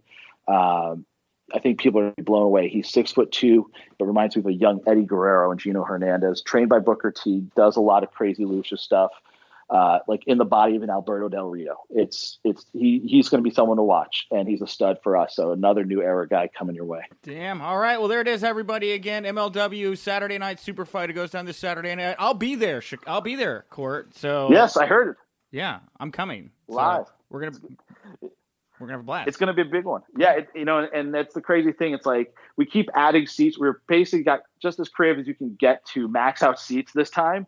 And we're still going to sell out. It blows my mind that we're going to do our fourth sellout, but we're tracking again to do another sellout. We've sold out every show we've done in Chicago since we debuted uh, last November. And so there's just a few GA tickets left. If you want them, go get them at MLWtickets.com. But I really recommend you also pre order the show. You can stream it anywhere in the world on FITE TV. You can go to MLW.tv and pre order now. That's powered by FITE TV. Or go uh, fire up your Direct TV or Dish or anywhere that you have uh, cable with in demand and just search for MLW Super Fight and pre order it. It's only $19.95. Really good price. Two and a half hours or about three hours of action. And there's a pre show live before that on the in demand channel, the pay per view channel of your choice. So you'll see four matches on that as well. So you're in for a night of fighting starting this Saturday night, November 2nd. My guest at this time is a former WWE superstar, three time WWC Universal Heavyweight Champion, and he can now be seen every Saturday night as part of MLW on beIN. He is the Caribbean champion, Savio Vega. Savio, thank you so much for taking the time to chat with me here today. Thank you very much for, for having me and, and all the fans that listen at this moment. Thank you very much. Uh, hey, I'm here to answer whatever you have to ask. Well, Thank let's you. let's start let's start off with Savio. I haven't I hadn't really heard about you uh, in the North American wrestling scene in a couple years. What led to you signing with MLW and making this comeback there? Well, I was uh, all the time. I, I, you know, I'm living in Puerto Rico. I never leave my my house, my island, and uh, I was uh, since I left WWF uh, in '99. We opened IWA in Puerto Rico, and since there we we start working. Then we by the 2007 uh, around that we closed the company and uh, uh, we reopened just this year. Uh, was 20 years after we opened the first the first time. So we reopened the company and um, just working here. Uh, some uh, other companies in in the states, but I've been keeping busy myself. Uh, you know, going around and and, and wrestle. Uh, you know, uh, here and there. Now I'm in uh, MLW. I love the company, uh, the opportunity that they give me to uh, wrestle there and uh, work with the talent uh, is something that I love. Uh, I like the production, so uh, happy, happy to be uh, with this crew. Wonderful. Yeah, well, tell me a little bit about what your time's been like in MLW. What's it been like working with uh, Court Bauer and the rest of the team over there? Well, like I say, they they're wonderful people. Um, they know what they're doing. Uh, the, the the the crew, the, the boys are phenomenal. Uh, great talent. Uh, always is a is a is a duel to learn more and, and and focus on what we're doing, what we love, which is wrestling. Uh, I mean, I see this company, of course, on another level. Uh, pay-per-views uh, being shown, uh, the matches in different places. We just come back from Tijuana. Mexico, and it was a great card. The people was happy. Uh, what I see there, uh, the people enjoying uh, what MLW is uh, presenting. Of course, we together we crush. Now coming up is is a pay per view, November the second. Then we're gonna be in Florida for television too. I mean, the company is is going uh, step by step, and what I see is just success because Court have the, the you know he's focused on what he wants. The talent is uh, follow what is happening in the company. I'm telling you, I love it. I love this company to be honest. Well, and you know MLW, like you said, they're bringing their first pay per view here. I'm in Chicago. You got you're heading to my backyard here. Uh, it's going to be Saturday night super fight at the Cicero Stadium, which always is a, a very big drawing event here in Chicago for MLW. Um, what do you think of uh, coming to Chicago here, picking us as your is the backyard for for MLW's first pay per view? That's that's wonderful. Uh, last uh, before I started with the company, uh, I know they wrestle over there in Chicago, uh, and now we coming back. Uh, I missed the pay per view or, or, the show in Dallas, Texas, and going to Chicago. The, the you know is after me to come back to Chicago after I don't know how many years after the last time that I was there. Uh, it's it's nice. I love it. I love it. And and I see that this pay per view is uh, calling the attention of many people. Uh, the card is wonderful. So telling you, the people cannot miss what is happening with MLW. The talent is is the best, brother. To be honest, this talent and, and, and you one of the things that I see here, you have second generation wrestlers. Yeah. Which all we, we see, and I, I wrestle, and I, I was uh, together with their, their parents, with the, their dads, you know, and now the kids being inside that ring, and I have the opportunity to work with the kids too, that which some of them I saw them a, a little babies, you know, yeah. and and now they're inside that ring. Hey, make me uh, happy to work with them. It's like uh, have my kids, you know, to uh, working together, and uh, what I see in this pay per view in November uh, the sec November the 9th in uh, uh, I mean sorry November the second in Chicago uh, is going to be great. So the people that are listening to to me right now, check on MLW.com. Don't miss any second of what happened with this company. Now you talk about the second generation, in some case third generation, of course. Uh, yeah, third. I missed that. Yeah. Yeah, I mean, yeah. I mean, the Harts they go back maybe even fourth generation. Who knows? But uh, uh-huh. what? How yeah. do how do how do how does the Hart Foundation of now compare to the the Hart Foundation of your era? What do, what do you, how do you think they are the same or different? Well, well I, I, could, I could say a little different, of course, but the, you know the kids right now they're looking for for more uh, more action. The uh, the old ones, let's call it that way, the old timers. Yeah. Uh, you know, what's the beginning of uh, of uh, the old time wrestling? The the the let's say kind of a slow motion, more wrestling, more details, more of the uh, uh, scientific wrestling. You know, the the heat and, and the and get the people in the matches. That was the the other Hart Foundation. This one right now, they they need to get more strong on big heels. I love the way they, they wrestle. I love the way they do it and stuff. The people are behind this, uh, you know, not just the Hart Foundation, the the Von Erichs. I love the way they wrestle. Uh, when I was with them in Queens, New York, uh, uh I mean, uh, what in, in Espanol, in Spanish, uh, are good. Uh, the, the the right words I don't have it in my in my tongue right now, but I see superstars in all these kids. Yeah. To be honest, they're they're working in their body, they working in their skills in the ring. Uh, hey, the only thing you could see is success. Yeah, well, you know, I wanted to ask you about, you know, I was watching some of the work you've done in MLW before I did the interview. I watched your match with Alexander Hammerstone. Uh, first of all, yes. first of all, you have one of the best punches I think in pro wrestling right now. I just like watching you hit this man. Um, yeah. But, but second of all, what was it like working with Hammerstone? What do you think of him as a talent? Yeah, uh, Hammerstone is a strong guy. He's uh, he, he, he I think he don't know what a, what a strong he is. Uh, and and I saw also matches from him in in, in Japan. Uh, great worker. I I see this this kid in in maybe a year. Uh, he's gonna be untouchable. Uh, he's gonna be learning the way he's working, the way he's training, the way he's focused on what he's doing is uh, very good. The, the match that we, I have with him was a solid match. Uh, of course, I noticed a little bit of nervous in the beginning, but we fixed that in, in three seconds right away. Uh, and I see, like I said before, I see a big uh, superstar in in Hammerstone. I see, uh, like I say, in one year more, you know, maybe less, but in one year I could see Hammerstone uh, untouchable. What do you think about his uh, teammate MJF? He's somebody that people have seem to have a lot of opinions about. Well, uh, uh, a lot of people, a lot of people, MJ. Uh, sorry, sorry. Which one is MJ? MJF, he's the one that wears the scarf, and he was ringside during your match with Hammerstone, being very loud and obnoxious. I wrestled. I yes, I wrestled with him in Ohio. Good hand. I saw him in uh, in Tijuana the other day uh, in the tag team. That kid is another another superstar. Uh, and also the the tall guy, I forget the name right now. Yeah, they're Richard. all those that that team that that team is great. Uh, like I say, all the crew. I've been watching. I've been watching the whole crew, uh, the left and the right, uh, watching every one of them because I know anytime I'm gonna be uh, working with them as agent or in the ring. So I need to watch who is who, what they doing, uh, how they do it, uh, how I could help to to take another step up uh, in their career.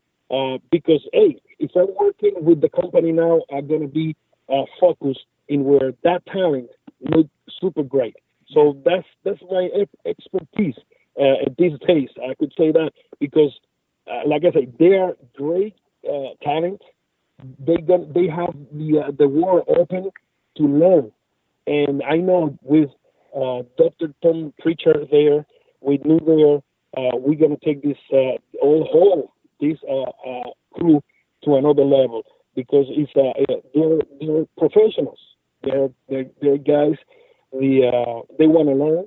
Uh, I was talking to one of the uh, airborne Erics the first time that I met them, and I was telling them few few tips of this and that, and and and he say that's exactly what my dad says to me. So I said, so you have to follow that because what he's saying is the truth. You know, you have to follow. He said, man, that's exactly what my dad saying. I said, brother, he's not lying. He love you. He want to see you in another level. He want to see your success.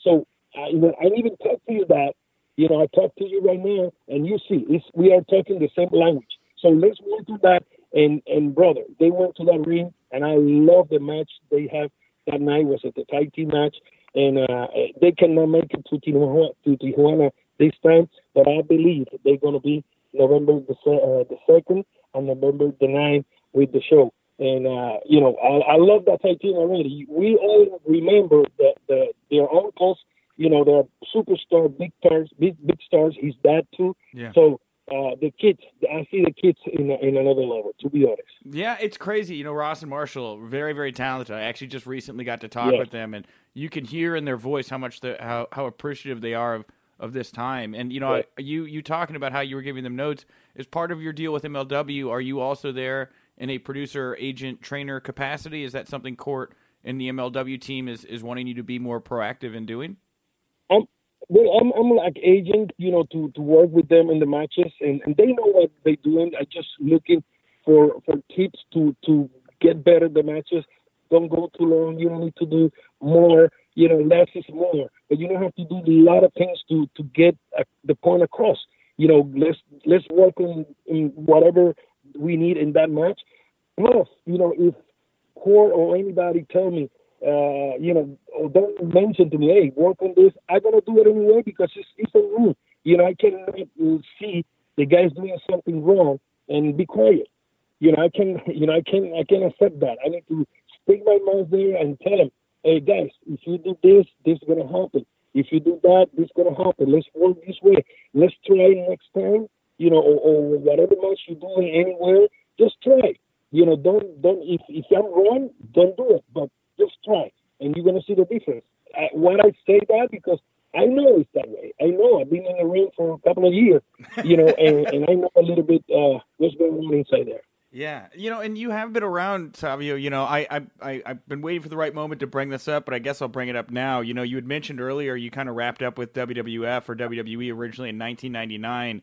Um, I was Yep. ac- I was actually at, believe this or not, I was at WWE in your house, No Escape from Texas, which the main event was uh, Cactus Jack, Chainsaw Charlie, Owen Hart, and Steve Austin Okay. versus the Outlaws, uh, uh, Triple H, and you replaced Shawn Michaels on that show. And I Yes. will, I will Yes. never ever forget that. I was there in the arena that night, and you were the surprise.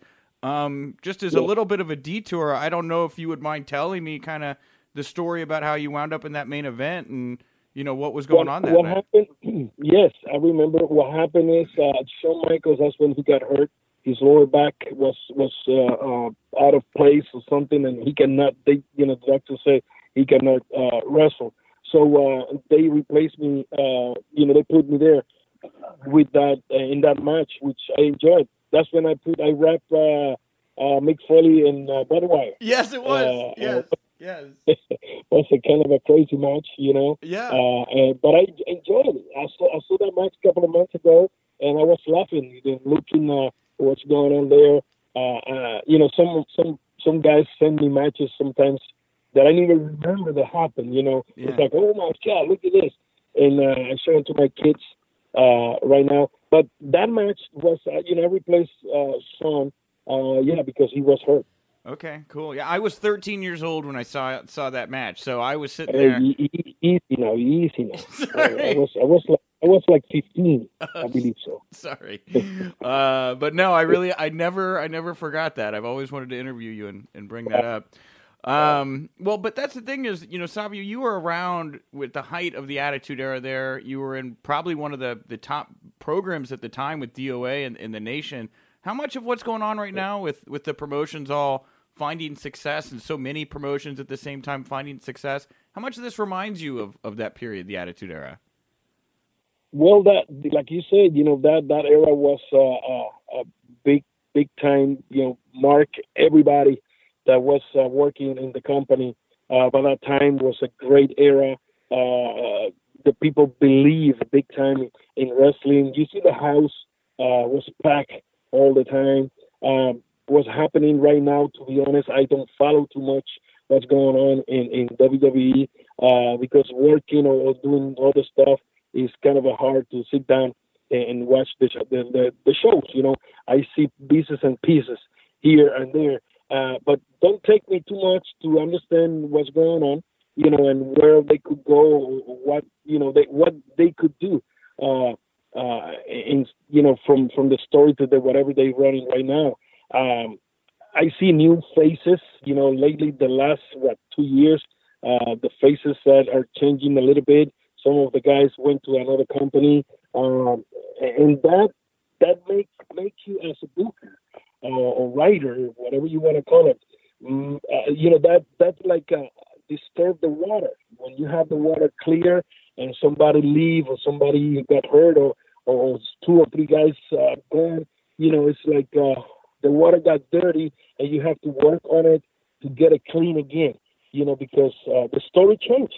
Story changed from one second to the other.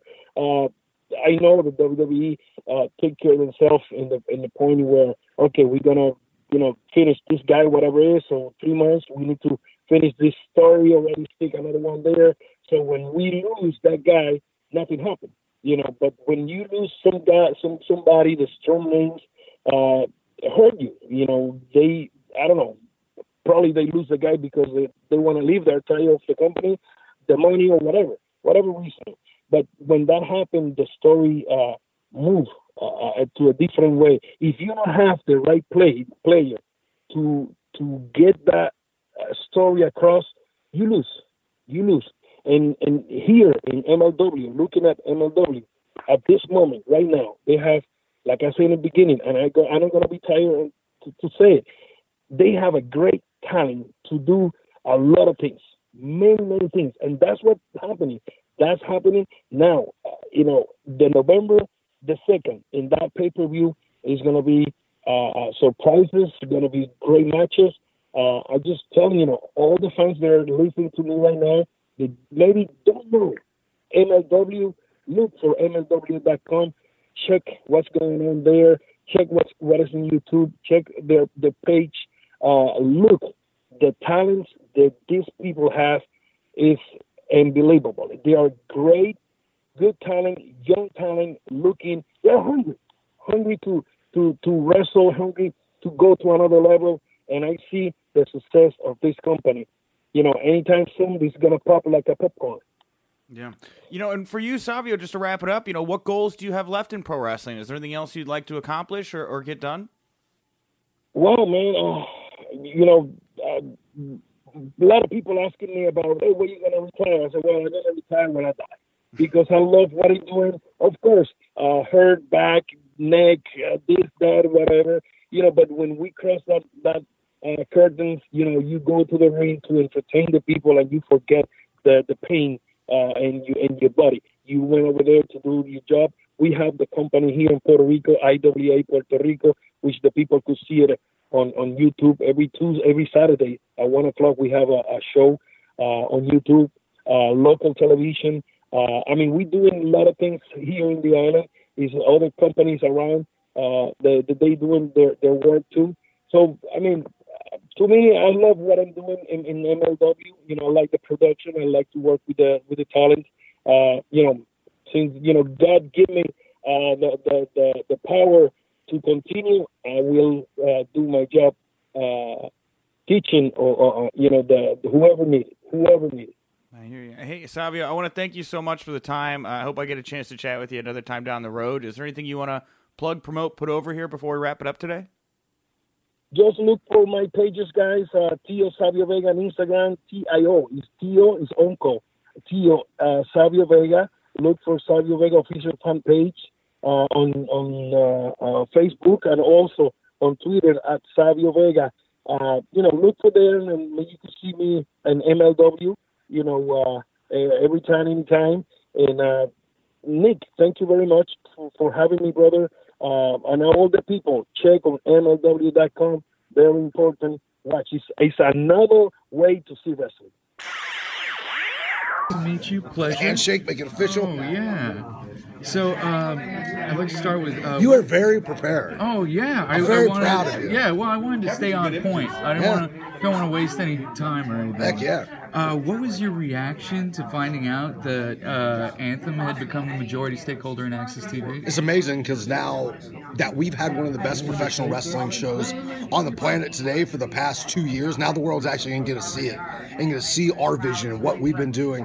Uh, I'd put our roster right now head to head with any roster, any other company on the planet, and that's not just saying that because I want to be a team player. That's because I truly believe it. Like we're, we're we're cutting edge, we're edgy, we're not afraid to offend people. That's what people wanted in professional wrestling. Impact's actually giving it to them. People said the best time in wrestling was the Attitude Era. They wanted the Attitude Era, and it looks like Impact Wrestling's the only company that has the cojones to actually go out and like give them that. They're not afraid to offend some people, not afraid to ruffle some feathers. So following up on that, you, you don't feel you'll have to tone down your style or No. or, or anything No, on, I don't care where I- available television station? any company I'd wrestle for around the world, at this point in my career, I don't think I'd ever tone down myself.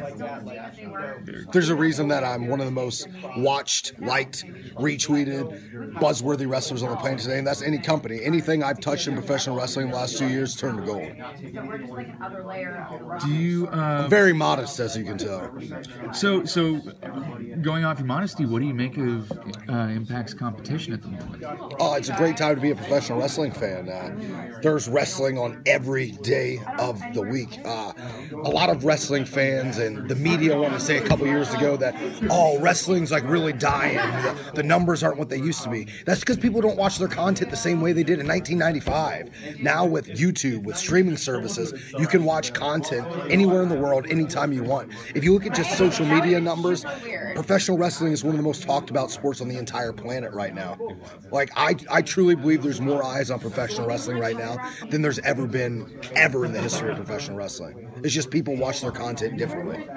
First, like, dude, I, I watch almost everything in my life on YouTube. Like, if I want to watch a wrestling show, it's like, okay, this show is on Monday. I don't feel like watching the whole three hour show. I can watch a 20 minute highlight video that shows every single thing that was big on the show. Or I can put on WhatCulture, or I can put on um, Wrestle Talk Television, and I can get all the up to date happenings of what's happening in professional wrestling. So, how does it feel for you to get another shot at the Impact? Oh, this is my first shot. Oh, your first shot. I'm Yeah. Uh, I pretty much single handedly been one of the talents that helped bring this company out of the grave, and it's my first championship match. It's because people like me, they don't like to see people like me on top. They don't want me to be a face of a company. Because look at me, I'm I'm tattooed, I'm alternative, I'm a different human being. They want people like Brian Cage to be the face of a company because he looks good on a poster. But the difference between Brian Cage and myself is I connect with people. Uh, are you intimidated? Because the world at the all world is ruled by people that look like me now. I, I mean, uh, Brian Cage is a very. I'm not large intimidated man. by Brian Yeah. Cage. Look at Brian Cage. What has he defended the title twice since he's had it in March? Uh, he he breaks down more than a McDonald's ice cream machine at this point. So why would I be intimidated by that? If you guys forget, look at your history. Uh, I was the first guy to ever beat Brian Cage in Impact Wrestling last year at Bound for Glory, which is pretty much a year ago.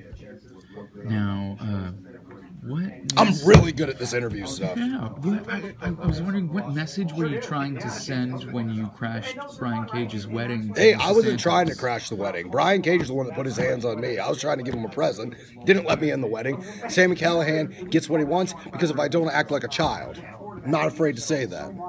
I really like doing whatever I like, and I really hate being told the answer no. But that's you. That's you. That's you. That's everyone. People just don't want to admit it. People just don't want to admit it. We're all children at heart. I'm just a baby.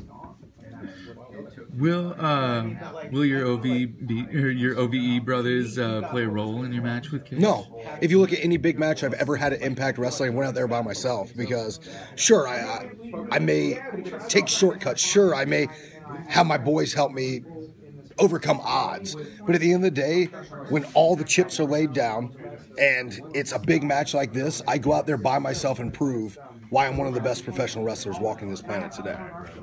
Now, now you mentioned your boys.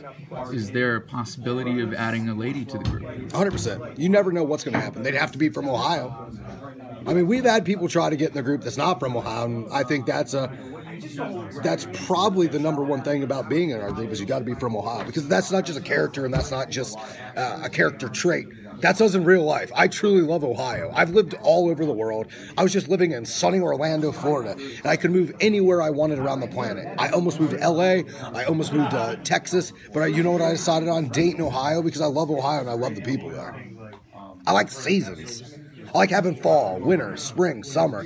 I don't like it to just be summer all year long. I like hoodie season. I like to go snowboarding. I like to build a snowman. There's some good mountains out here. Yeah? Eh, It's a little bit of a drive. it's not Ohio, though. Now Jake is Look at this. defending his. I love Ohio. Yes, you I, do. I, I honestly, I love Ohio. real. That's why you love Ohio. You want to be close to the Buckeyes. dude is legit. Buckeyes, Cincinnati Bengals hate the Browns. That's. I think it's really funny that everyone's like, oh, Baker Mayfield's going to be the savior of the Browns. They give him all this money, they give him all these endorsement deals. He didn't even have a winning season last year, and he's getting demolished this year. Another flop. Can't believe it. Cut him on my fantasy leagues actually last week. I seen it But I'm, I am four, five and zero right now. My fantasy league is killing it. McCaffrey was my first pick. Let us kind of be us and let us make mistakes. They let us fall on our face, or they let us like go to that next echelon. Uh, I don't think I would be as over as I am right now, or in the spot I am today, if Impact Wrestling wouldn't have uh, had some fights with me in the past. Like, you can't do this. When I go out and do it, and it'd be over, and they'd be like, you know what? Go, go to you, because only you know how to be you. How do you flesh that out afterwards when you, when you see, if you make a mistake or if you or you're happy with something? it either works and they're very happy or it doesn't work and you got to apologize. I'm, I'm not afraid to admit when I've been wrong or done something incorrect, but I'm also someone that fights for what I believe in is the correct way to do things. Well, it's good because I see a very liberated command in yourself in this industry, and I, I think what we knew about the WWE, not to compare it, but Oh, dude, I, I walked on eggshells. I walked on eggshells. I became a shell of a person of who I was. That's why I quit. Like, I didn't like the person I was becoming, and I was like, you know what? Uh, I'm going to create my own future, and I'm going to bet on myself. I think it worked out pretty good for myself. Yeah, and you get to live in Ohio. 100%. Oh, you know what? Could you talk a little bit about your your history with the Chicago pro wrestling scene and what Yeah. it means to you to have Bound for Uh, Glory when there? I when I quit WWE NXT, Chicago was the first place I showed up three days later, and uh, I'd like to say that I'm one of the reasons that Chicago wrestling is as hot as it is right now. Like no one was really talking about Chicago wrestling anymore until I showed back up, and the work that I've done with AAW there to blow that that whole territory up at the moment. Thank you. Thank you very much, Michael. We went Broadway to start the show. Over an hour of punditry here to get things going. It's good to know that you know we have an hour of our Friday afternoon available to do things like this. I was a little worried you were gonna be like, "Well, I've got to leave," but that didn't happen. So here we are. I got you. It's a big show today. I want to thank uh, MLW's Court Bauer and Savio Vega. Of course, I want you to go out to uh, go over to FITE. Uh, dot TV, go over to your DirecTV pay per view, order MLW Saturday Night Super Fight. I will be on site there tomorrow covering the show. We'll have uh, live uh, tweets coming out of the show. We'll have live coverage over on the site. All things MLW Saturday Night Super Fight, WrestlingInc.com. That's the place to be. And of course, I want to thank Impact and Sami Callihan, as well as Brian Wolf for going out to that event for that last bit of audio as well. Big, big week. Next week, like I teased, the AJ Gray interview. We got Conrad Thompson next week. Our good friend Andy Malnoske uh, was just out at the 80s Comic Con. He came back with like 11 huge uh, interviews with like big name people. You know what? I know I know for a fact that we're gonna run the JJ Dillon one next week because I want to put JJ and Conrad Thompson on the same show. Just seems right. Just seems right. Yeah. To pair those things together. Feels right? good. Yes. Mm. feels it feels nice inside. So uh, that will be next week, and uh, and just a lot. I've, I've I've been told by some of our other people out in the field, like Scott Fishman. He's got a big interview that I think he's doing today. I'm not going to give it away, but we could have another really big name here on Monday that that'll blow you out of the water as well. So a lot to get to here next week. Um, I can't wait to bring it to you. And Michael, with that said, what do you want to plug put put over here before we wrap up the show today? Be back on Tuesdays WINCLY. You know, Nick, you told me you were going to do the Friday show, and you said, ah, they're short. They're, you know, Thursday shows normally we go a little bit shorter, not quite as much news. It must be something that when you and I get on the Skypes together, it just news just happens. Dude, we had two. We had AEW, NXT, Crown Jewel, the Crown Jewel Fallout, WWE's Q3 financials, and then the hodgepodge of other just randomness. And then, of course, yeah, this morning I wake up and I'm waking up and I'm trying to track the Saudi story, and then I get a tweet from, or I get a, a text message from a friend that's like, "Dude, Joey Mercury is having a breakdown right now on Twitter," and I'm like, "What is happening right now?" It is. It, Ra- Raj and I are both a little fried. I know we. I know we both had a cocktail or two last night for Halloween. I know that we're both up and running today, but man, it might be a hard drop tonight before I have to go cover MLW tomorrow. You know. That's right. That's right. No, it's it's fun. It's fun to be here on the uh, Thursday or Friday slot, c- filling in for Labar. But I will be back Tuesday with you for the WINCLY, um, and and I do uh, SmackDown Friday nights covering it for Wrestling Geek as well. So I will be doing the social media. Uh, follow that tonight if you're watching the show and whoever else has happened to be on that show. Um, I'll be doing the post game show tonight with um, Matt Morgan and Glenn Rubenstein, and you can follow me any day of the week, 24 seven. I am the 24 seven Twitter champion at the Real Wiseman. And I'm at Wink Rebel over on Twitter. Thank you so much for tuning in, and remember, if you winked, you didn't miss it.